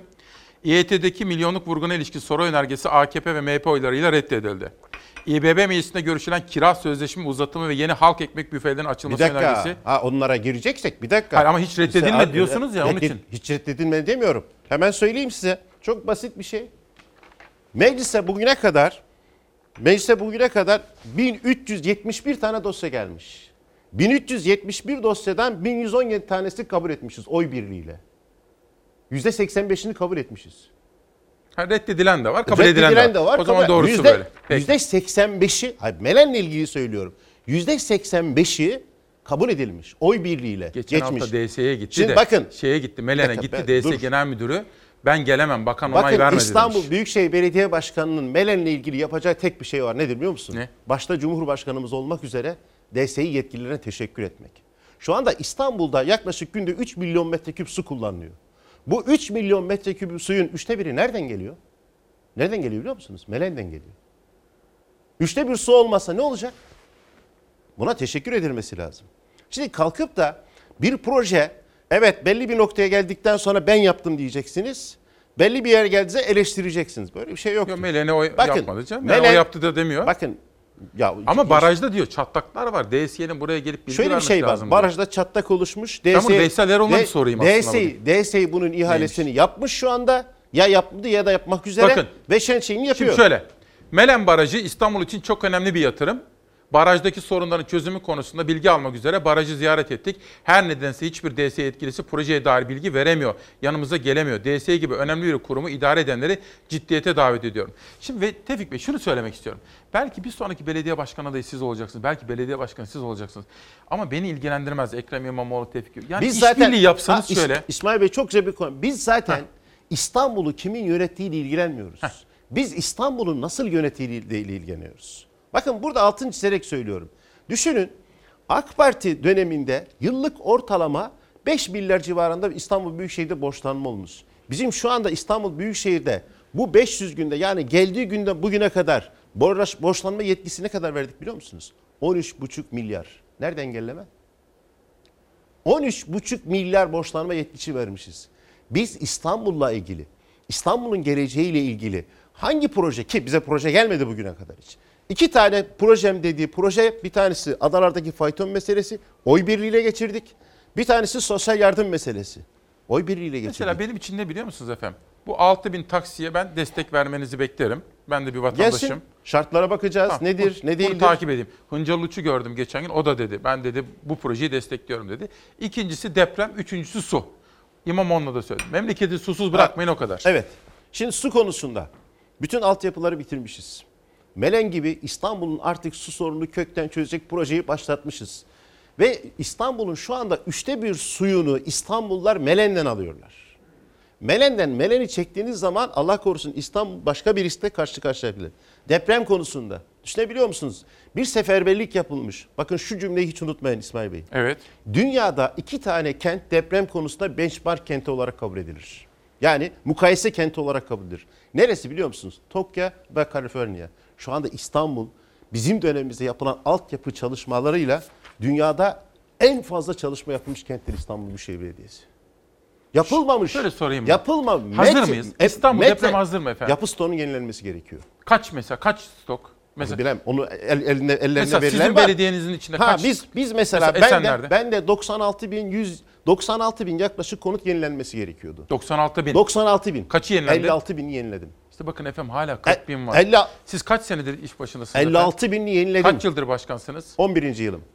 11. On- yıldır. Tabii 11. AK Parti'de çeyrek asırdır İstanbul'da iş başında. Ama işte bunları el- çözmemiz gerekiyor efendim. Çözüyoruz. Çözmemiz lazım. Çözüyoruz. İşbirliği yapın. Bakın. Bir yapıyoruz. vatandaş olarak beklentim o sizden. Ya Allah aşkına deprem deprem diyeceksiniz. Deprem müjdesini 1 milyardan 300 küsür milyon %65 azaltacaksınız. Bunun bir karşılığı var mı? Burada şunu söylemem lazım. İstanbul şu anda bir yönetim kuraklığı yaşıyor. Ve bu yönetim kuraklığı yaşadığı için İstanbul'la ilgili ortaya bir şey koyamadıklarından dolayı bir soru sormak isterim. Bundan sonra da konuşalım. Sonra yayından sonra başka bir zaman. Peki. İstanbul'u küresel kentler kategorisinde bir adım ileriye gidecek bir tane proje duydunuz mu şu anda? Hayır.